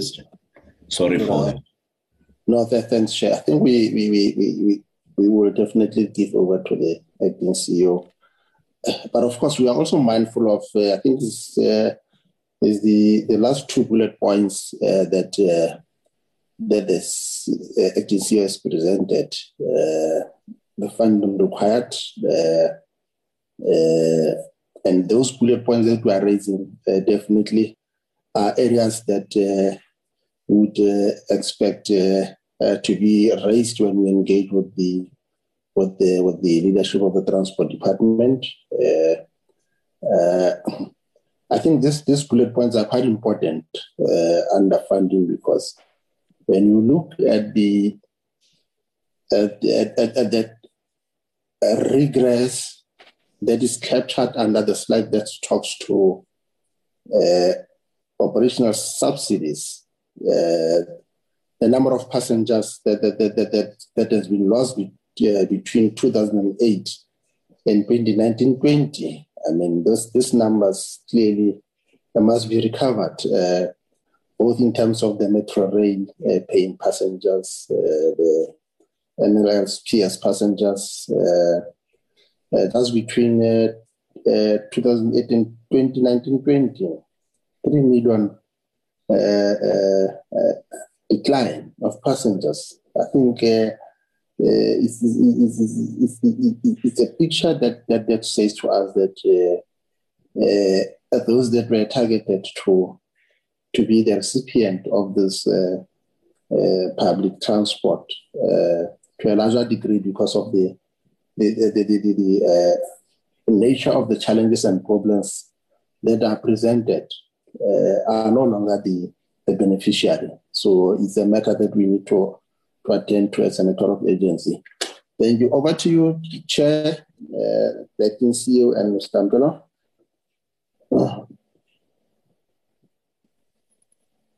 Thank you, Chair. I don't know if my chair want to go first, so I can I can then address the questions. Um, yeah. the, the hence I said the chair. Uh, Mr. Ramatlakane. Well, thank you very much, uh, Honorable Chairperson. Uh, well, I thought I was going to go last, but let me go first. No, no, no, no. no. the, the, the, ball is, the, the, is in your court. Uh, you can decide to give over to the, the CEO, and then you you then wrap up and also give us uh, uh, your, last remarks. Okay. So then I think the uh, group CEO can go first. Thank you, thank you, Mr. Madalena. Thank, thank you uh, to, to, to my leader and thank you to the chair of the committee. Let me start from the bottom up. Um, the, the issue of security on its own, we have made remarkable strides within security. Um, it's a presentation on its own in terms of the impact it has made. As I highlighted as an example, Chair, Mabopane is an example where we've deployed security and not a single incident in that environment from, from an asset theft or vandalism has been experienced since we opened and launched Mabopane. But let me get into some of the things that we have done to date in that environment. I think uh, one of the things that I'll need to do is acknowledge the fact that we've not had an update since we we last presented to the committee, and therefore it's left a gap in terms of how far we are and how far we've gone. But the security scenario in my, my presentation to another select committee was that at peak, we had around 10,000 boots on the ground. That's combined in-source and outsourced when we canceled the contract somewhere in 2019, we depleted that capacity to 2,000. We quickly had to ramp up by adding the 3,100 that's much spoken about. And the question is, how far have we gone since we came into this committee around that 3,100? Chair, I'm happy to, to, to announce to this committee that we, we employed all 3,100 which then took our our internal capacity to around 2000 not 2000 for 5050 but i also want to highlight that we we've had covid impacts and and other uh, things that impacted that number. We're currently sitting with the in-sourced capacity of 4922 effectivity i've highlighted already as an example. We're covering mabopane properly. We're covering the Germiston uh, uh, line properly. We're now in phase two, where we, we, we're bringing in the private sector as a force multiplier. So we are, we've got a hybrid model. We've got in-sourced, that's just close to 5,000. We're bringing in private companies to cover the rest of the gap. And also maximize on that experience of the private sector. What does that mean in terms of other facets of security?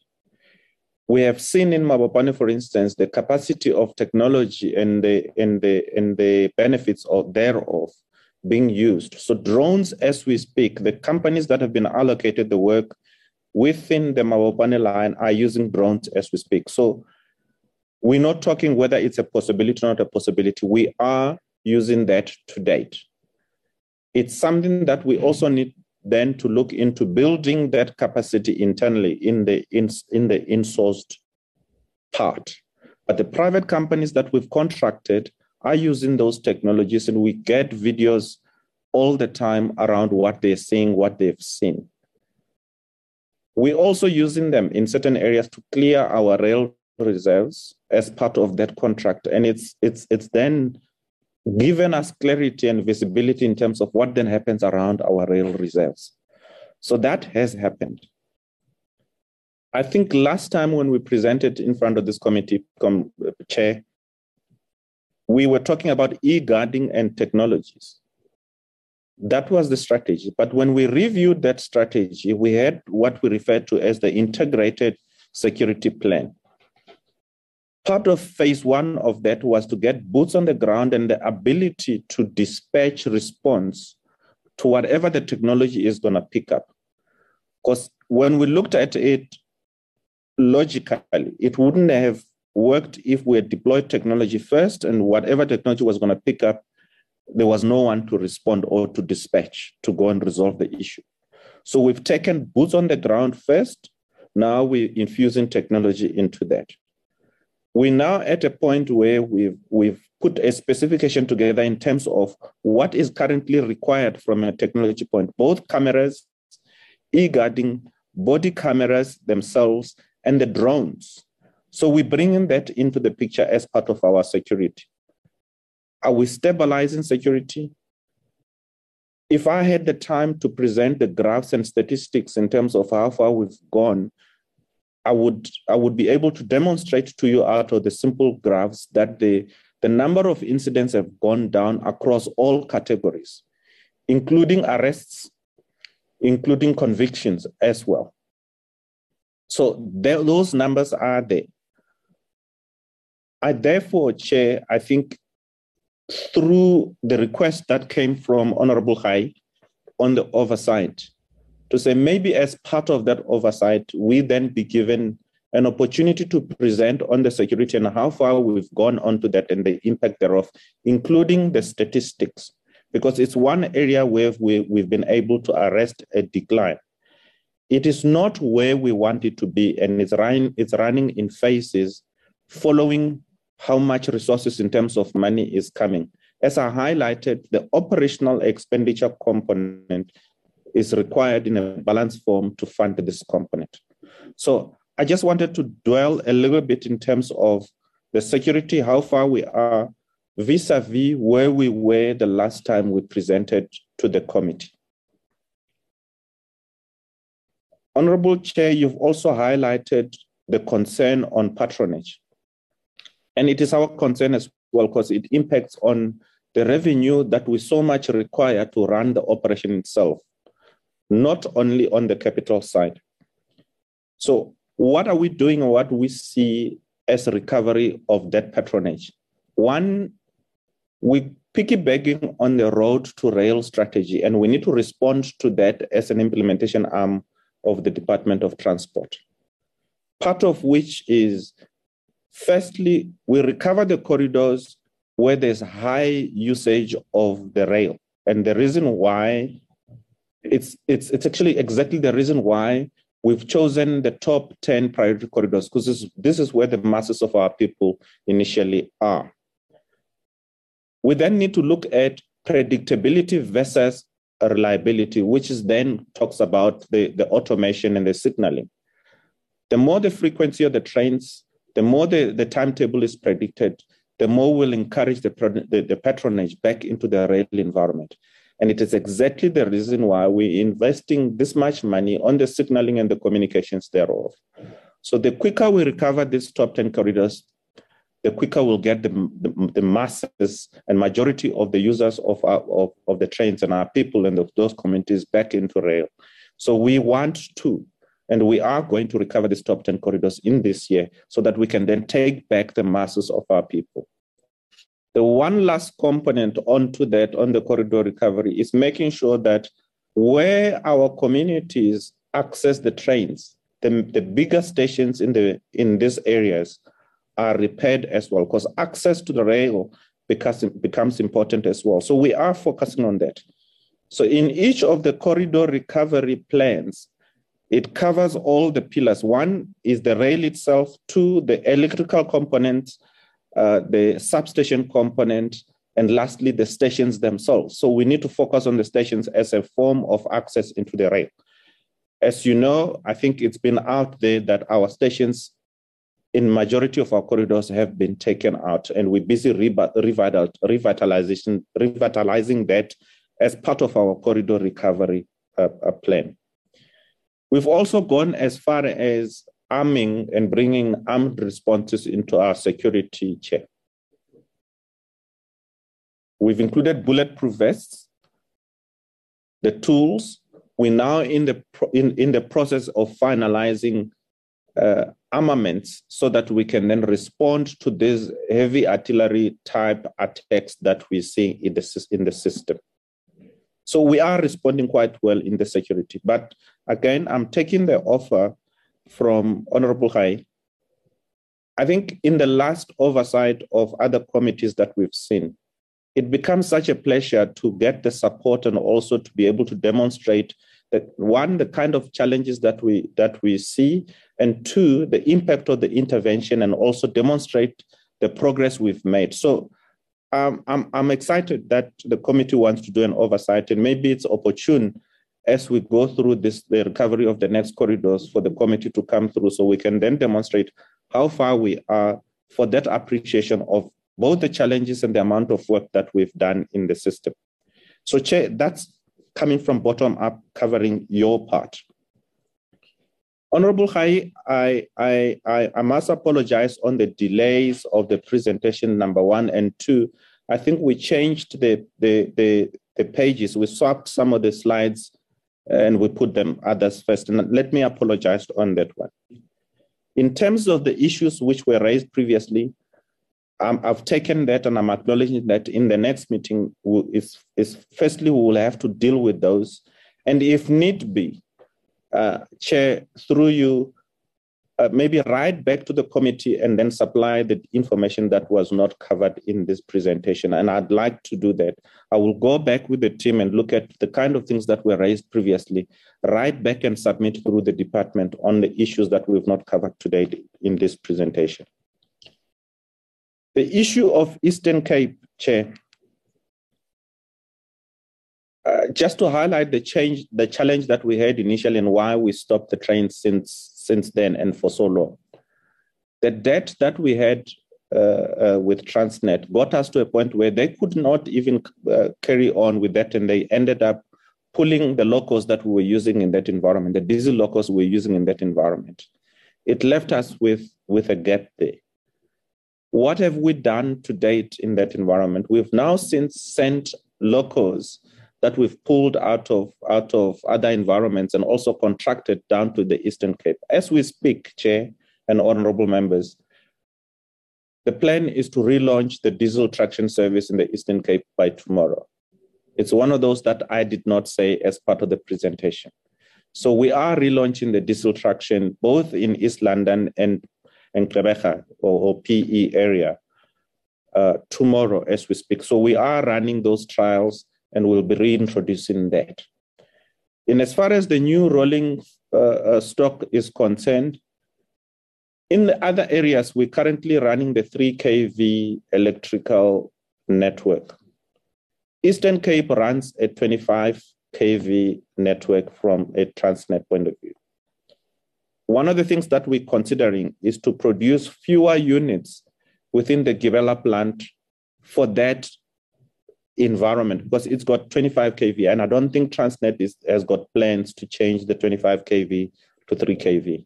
So that's what the one option that we have. The other option is to create a customized uh, uh, sets, few sets, which have got their own, they carry their own what we call power cars, so they can run in that environment. So we don't want to leave Eastern Cape out of the benefit of the new rolling stock at all. So it is in the plan. We have once run a, I think, a trial train uh, that that was currently that was in the system basically, Chair, in that environment to see how else we service that environment. The partnership with Transnet is critical.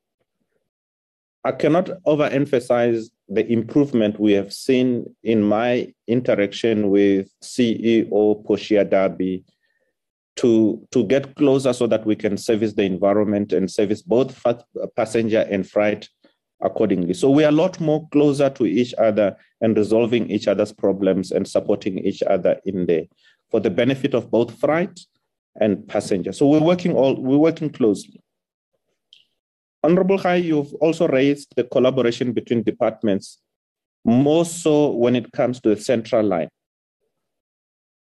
I want to highlight this without speaking on behalf of the ministry and the minister himself.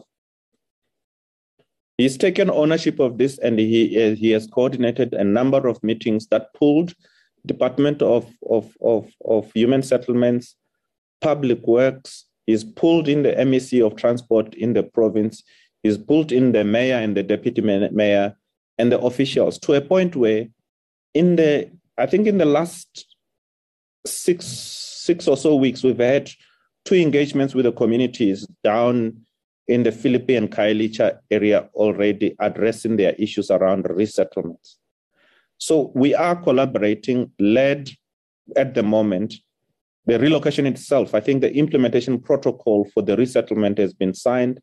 It's been project managed by HDA. The department has funded that project management, and Human Settlements has taken ownership in terms of acquiring the land for that. And the city is coming in in terms of the preparation of the land for resettlement. So we've got that coordination carrying on. And it's one thing that I know that both the department from the acting DG point of view and the ministry are looking at this so that we can then get the trains back running in central line. The last presentation that we were called in between uh, ourselves and Transnet through DPE and National Department of Transport. We were presenting together on the road to rail strategy and what we're doing in the in both networks and how we work together a lot closer.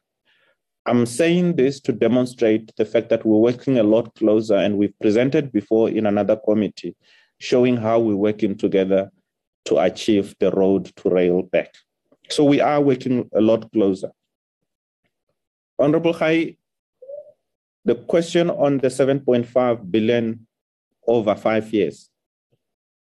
Uh, just to give a high level summary, at a high level, the spend is around 1.5 billion a year. Looking at refurbishing around 400 units per annum. We're estimating that a coach should cost between three to four million, but it depends on the status of that coach. So due diligence, because they are not damaged or affected the same. Others are a lot more, others a lot less. But at an average, it's around three to four million per, per coach. The jobs we're referring to are primarily indirect. We are not going to hire such people. We've got service providers that we've given all this work to, and we are estimating that the, the job creation across all this will be 2,000. But just to dive a little bit on the setup and the configuration of the contract itself. When we went out to the market, we wanted 10 service providers spread across all the provinces. The rigorous process that we have run uh, ended up with five.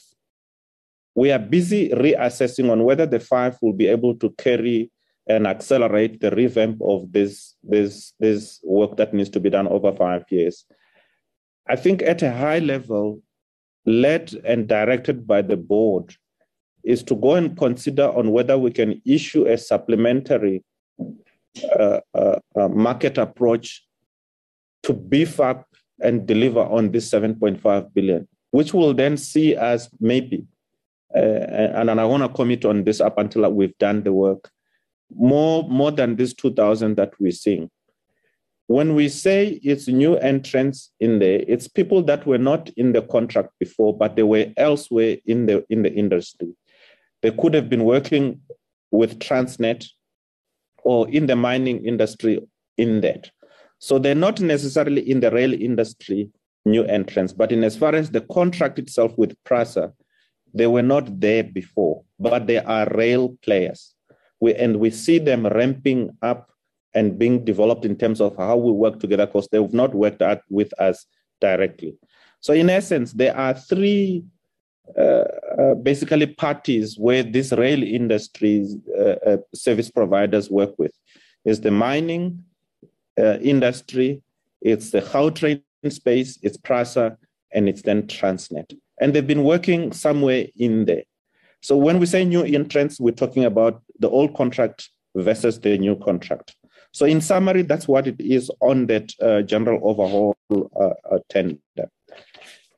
Um, Honorable Brown uh, said uh, the quarterly engagement vis-a-vis oversight uh, and the focus on PRASA, I welcome that because again, it it gives us an opportunity to come back to the committee to demonstrate the challenges and also demonstrate the progress we're making. In, in, in certain cases, we've also seen the advice coming from, from, from members of, of the committee, which are more than welcome. And I think we'd like to maximize on that. I've, I've spoken around the four entrants versus out of the five and what it means, and the fact that we, we're going to go into a supplementary based on the, the work that we, that's underway at the moment.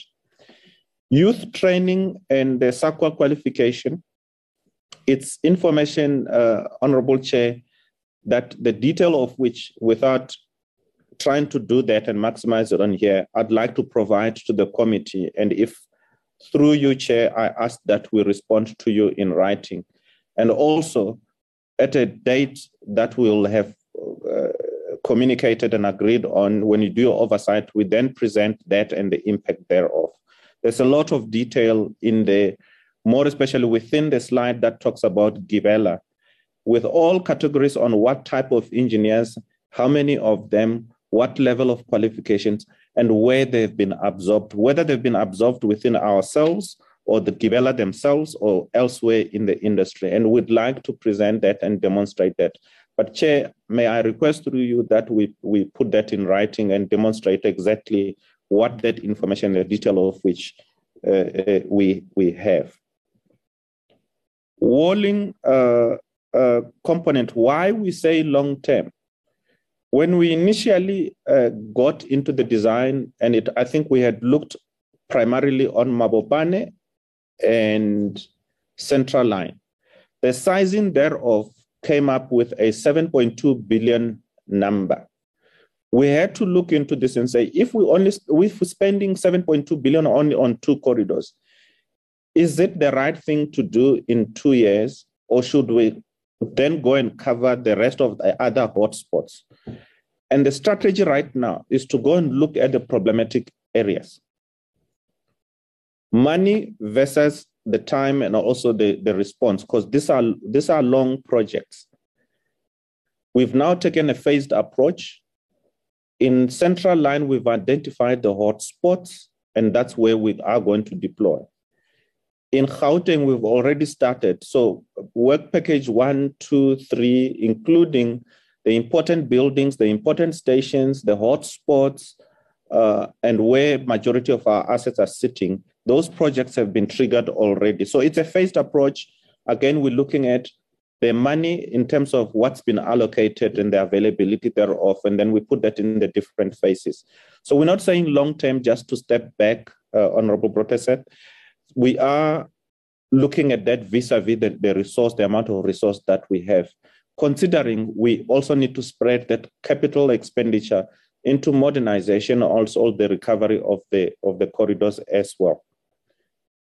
Drone technology and the e-guarding technologies I've spoken to, but I must also add to say the walling itself is integrated with the technology. So we're running fiber onto that so that we can then have high speed and, and high resolution cameras that will be part of that, plus the sensors onto the walls that will sense any distraction and disturbances onto the wall or trials and attempts to access the network. The funding component, I think I'm, i may have missed a, a, a, an opportunity to, to, to, to, to put it properly in there. We're not, in, in the request that we've put out, we're not asking for, for necessarily more money. We've got, we're asking for a balance. We've got capital as allocated to date to specific projects. What we're asking for in the shortage of our operational expenditure is to transfer some of that into operations so that we can then manage some of these challenges that we have. PPPs and decentralizing to provinces, I think that's been addressed in the white paper. I wouldn't want to speak on behalf of the department on that, uh, but it's the concessioning is in there in the white paper, which will then ex- expand into some of the areas that we ourselves have not reached into in other uh, provinces. For instance, uh, the, an example of concessioning uh, uh, uh, Thaba Nchu to, to Bloemfontein has been has been put on the ground.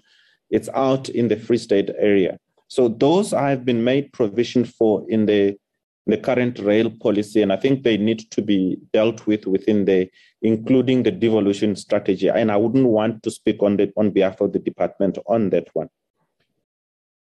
The scrap and aluminium attack that we have it's commodity at the moment, and that's that's part of the problem. We've seen Kenya, for instance, uh, responding to this by banning uh, uh, scrap dealings. I know DTI is looking into this, uh, and the outcome of which was, is going to come back. But we do need that to be considered because it, it, it does affect us. But copper at the moment is one of those commodities that's been sought after, and it affects our contact wires in particular. There is work of syndicates. Let's not, let's not ignore that. There are portions in the network where you find the cable has been cut, but it's not been taken away, which tells a different story. It's not stolen, but it's been cut just to disable the service. And those are the type of challenges that we're dealing with from a security point of view. But we are responding to that, as I said, within the integrated security security plan.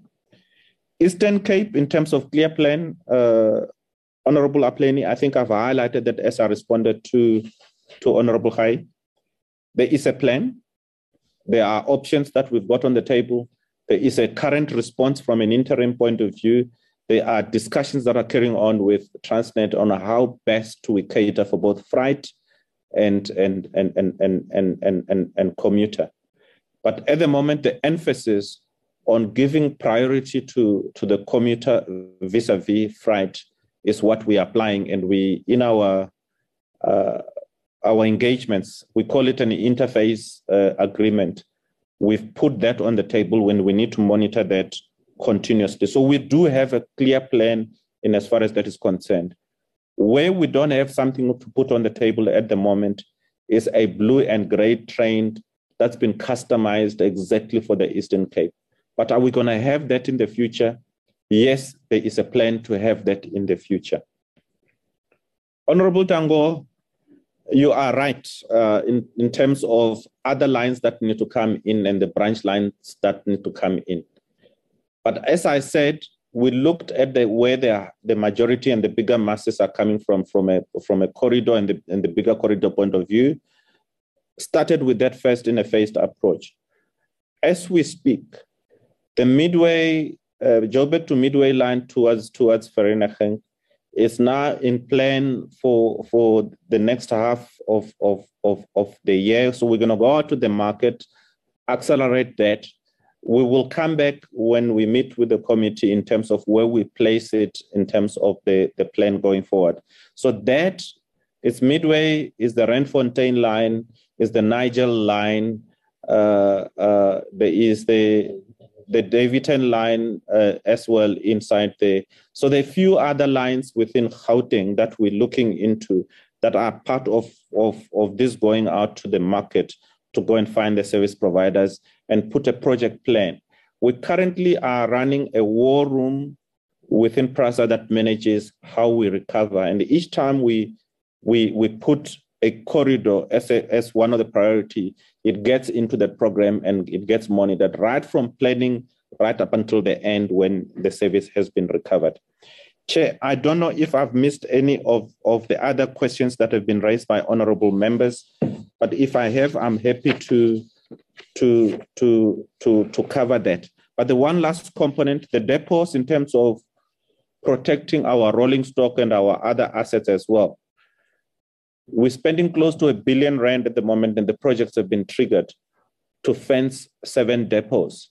So your Paarden Island, Salt River, Springfield, Durban, uh, uh, uh, uh, the East London one, and also Wolmerton. They are in there, and that we are we are fencing them as well as we speak. So they the last part, I think the the the difference between the marshals versus the security, 3,100 versus the marshals. We had a system where we put in what we refer to as PR2P. We are looking into that, and it's coming in in the form of cooperatives. So we want to revamp that. We've had to go back into the system so we don't find ourselves on the irregular part. So, as you can imagine, part of our old reports with Auditor General has been irregularities. So we want to do things properly and we're categorizing uh, uh, the engagements and we want to, to do it within the governance.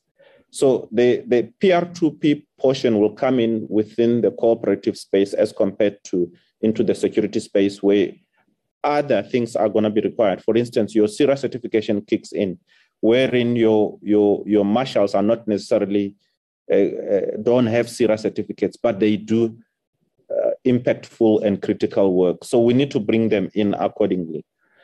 The GLAD Africa update, uh, uh, I don't want to speak often here. It's something that we're working on, uh, and I think you're going to get news very soon in as, in as far as the, the, the status thereof is concerned.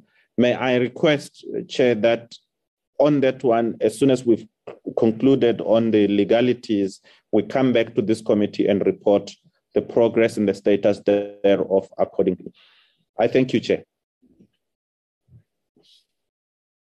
Thank you, thank you, uh, Mr. Mphelo, uh, for for responding to those questions. Any uh, follow-up questions from honorable members? I've uh, noted Honorable Dango. Is that a legacy hand or is, a, is it a follow up uh, hand, Honorable, High, and Honorable Dango?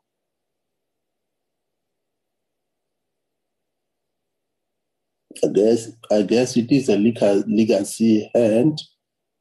Let's then uh, uh, give over to the chair, uh, Dr. Ramatlakane. Uh, any last word from your side? No, th- thank you very much, uh, Honorable Chair and the and the committee. I, I think that uh, Group uh, CEO, acting Group COS, has dealt with uh, uh, almost all the the question that has been presented. All I want to do is to say to the Honorable Committee that uh, around the issue of collaboration all the issues that deals with this concessioning, uh, all that area that deals with partnership. The, the, the rail policy has at least provided much more clarity around that. In other words, encouraging that uh, private sector could play a role in the in the rail system in a country, uh, whether it's a concessioning or as a short distance or long distance uh, that is there. And then I need to say again, in terms of the very same uh, collaboration, which uh, probably uh, gravitate towards decentralization that has been mentioned, that white policy that we're talking about in terms of rail also makes provision on the process towards what uh, I think uh, Honorable uh, Tim has talked about the decentralization to provinces. Uh, the, the, the rail policy explain the processes that will have to be followed to that particular determination uh, in terms of the uh, decentralization process. So I think just to to say to members, um, the policy is quite broad uh, is a, as a breath of fresh air. It makes provision for that.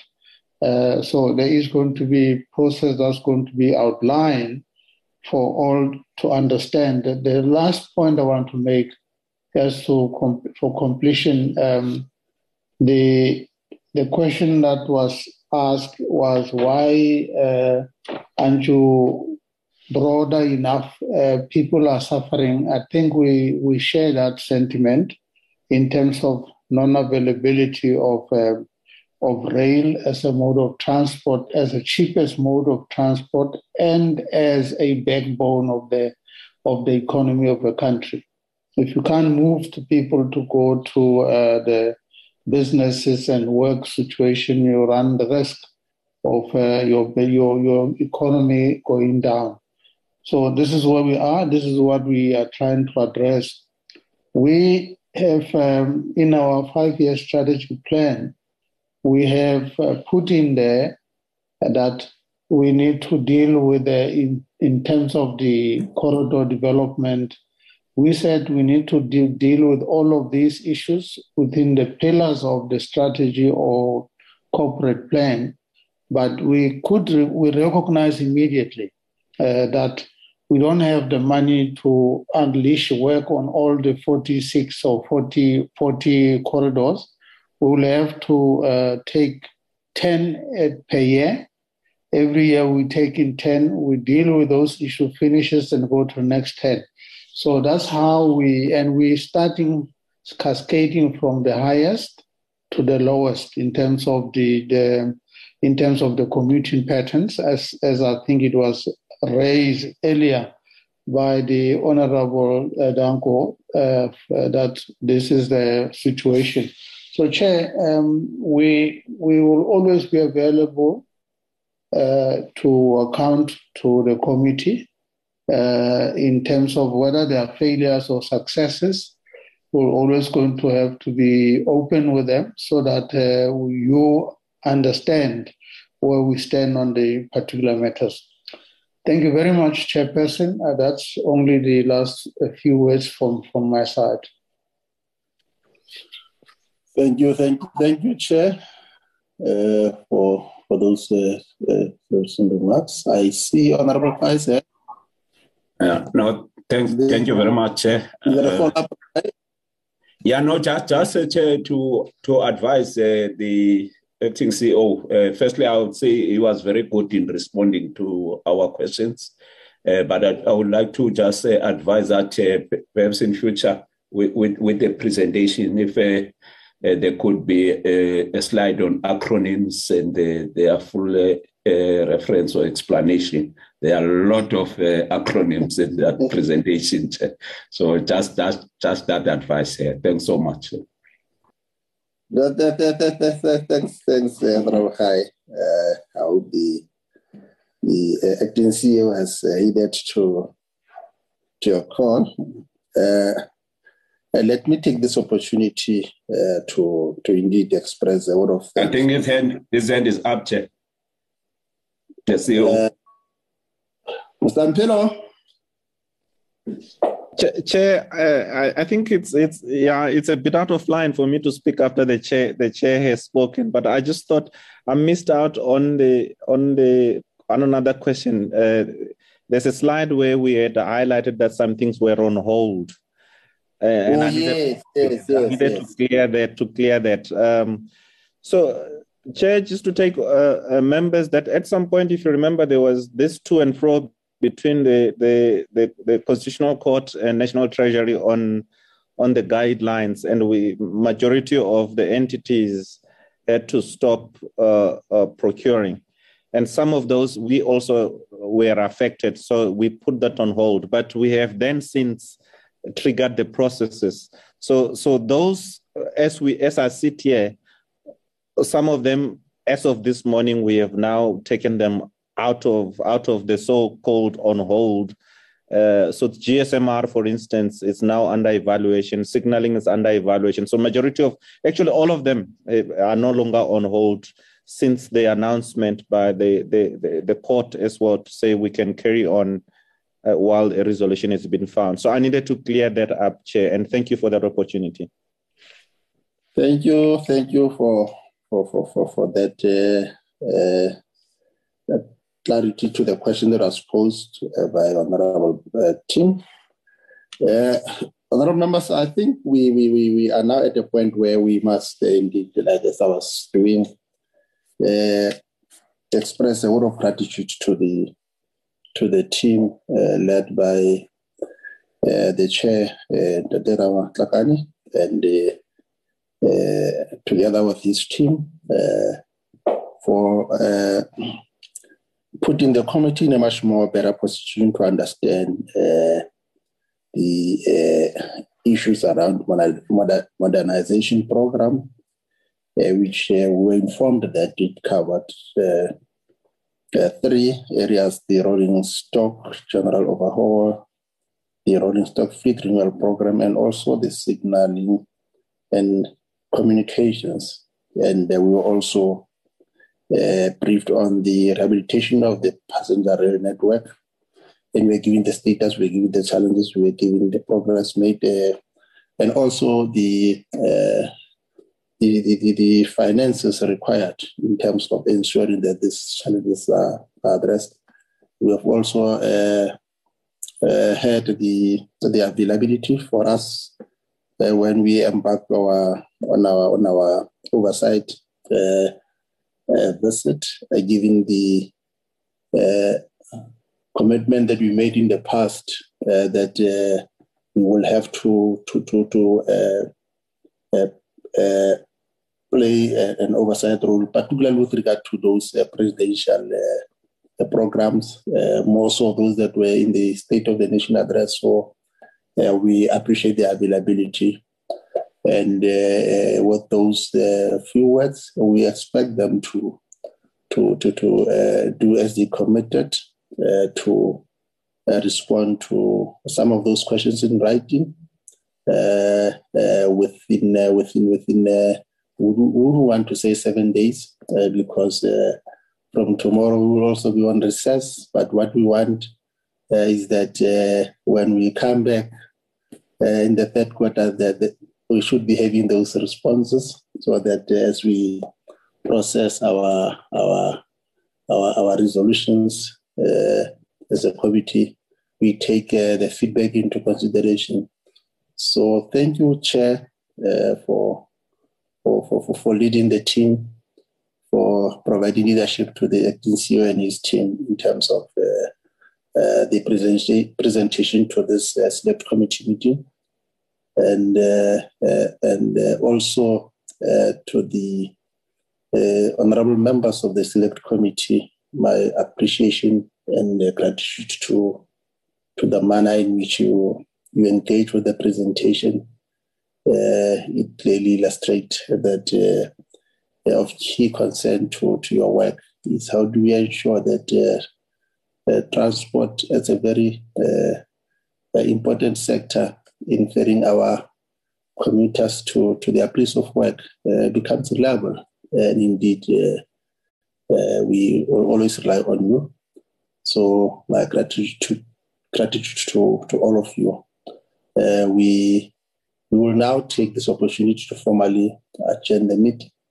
Uh, but uh, there will be uh, a management committee meeting immediately after this Uh, meeting, just to make sure that we finalize uh, the issues around the, the uh, study tour, the issue around the oversight, and and also the issue around the program. So thank you, honorable members. The meeting stands adjourned.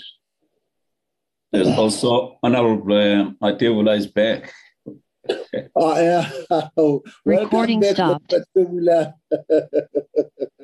is, is, is she on the platform? Thank you. Thank oh. you, Chair. I'm back. I'm back. thank you. Thank you. Where were you, Matebula? Where were you, Matebula? I have a small baby. I was on maternity leave. I need you, my Congratulations. Thank you, thank you, thank you, Chef. Bye. Eh, mama. Okay, thank you. Thank, Raquel. Thank you, thank you, Tim. thank you, Che. Enjoy your recess. Uh, uh, Honorable Khai, I'll see you next week, I suppose. yes. Uh, oh, by the way, the, the, the, the, other, the, the other committee members. Yes. Yeah, I'm, I'm, I'm only able to make the engagement on Friday, but I'll see you next week. Yes. Okay. Okay. Cheers, man. Thank Chair. you, Chair. Thank you very much. Bye bye. Thank you, thank you, Tim. Thank you so much.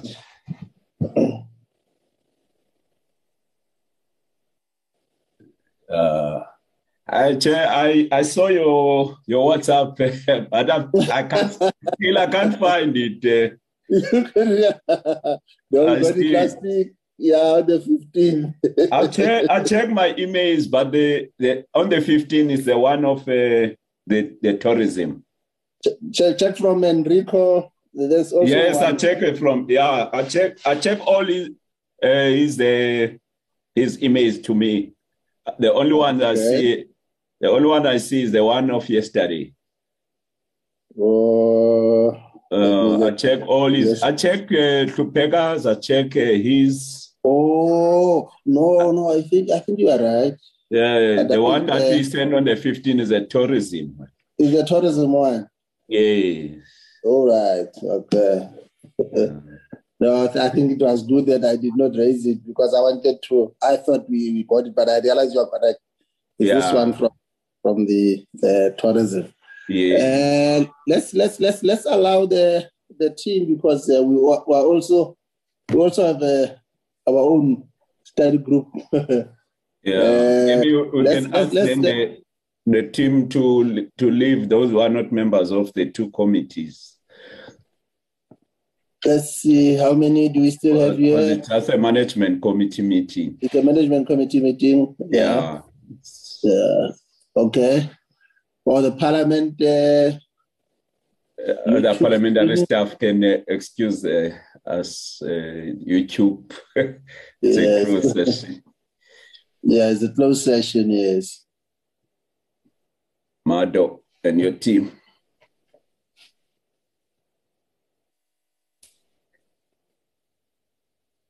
Or, or maybe they can remain. Uh, sorry, Chairperson, give me a second to contact Mado.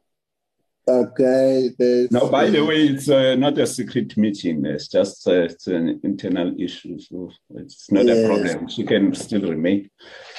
All right. Yourself a solution. Okay. Can we check the, chair?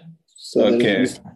No, bas- basically, Chair, I thought that uh, because it's our last uh, uh, day for committees, and yesterday it was the last day for the other committee.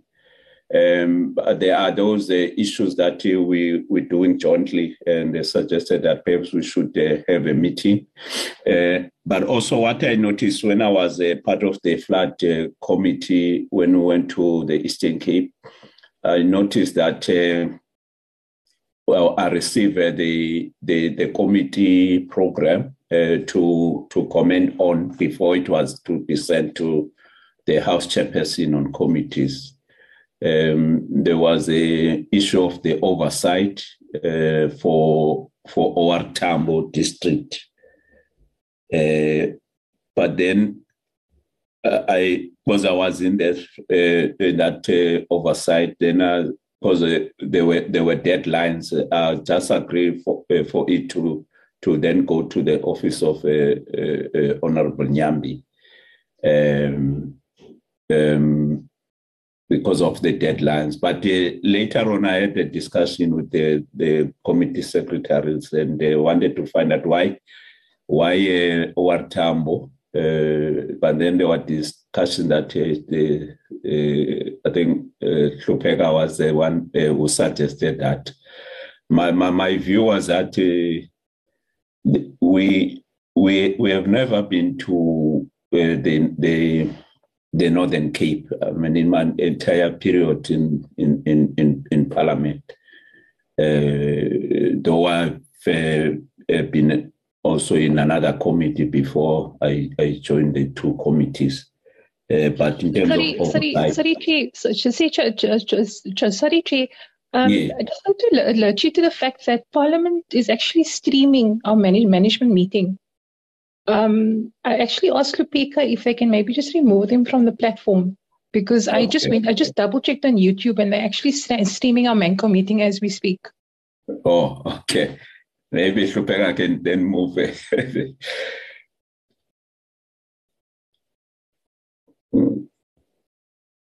you can remain. Uh, uh, Thank you, Chair. Sorry. Oh, okay. So is attending to the matter, Chair. Oh, okay. But now we can continue because it's, uh, it's, it's not a, it's a parliamentary business issue as well, uh, uh, though it's not a public issue. Uh, so I was uh, suggesting, Chair, that uh, perhaps we should review the, the issue of uh, OR Tambo, oversight visit, and then perhaps with your advice, see whether we should not rather choose the Northern Cape. Not because I've never been to the Northern Cape for the oversight, uh, but it's uh, one of the uh, provinces, even when you see with the, the report or the presentation from departments, it tend to be kind of like marginalized uh, uh, in terms of uh, the, the, the, the, performance of whether it's projects or whatever the, the, the, national departments and entities are doing, they tend to, to kind of like marginalize the, uh, the Northern Cape. So, uh, in my discussion with the committee secretary, I was suggesting that maybe we should uh, uh, uh not go to OR Tambo for now. Not that we will never go, but just for now. Uh, you know, but maybe uh, focus, uh, go to, thank you, uh, then go to, to, to, to Northern Cape. Um, perhaps let me just uh, formally then open the meeting and uh, welcome uh, everybody. are there any apologies? Is Honorable Dango connected? Has uh, he left the meeting? If, if you can uh, just check.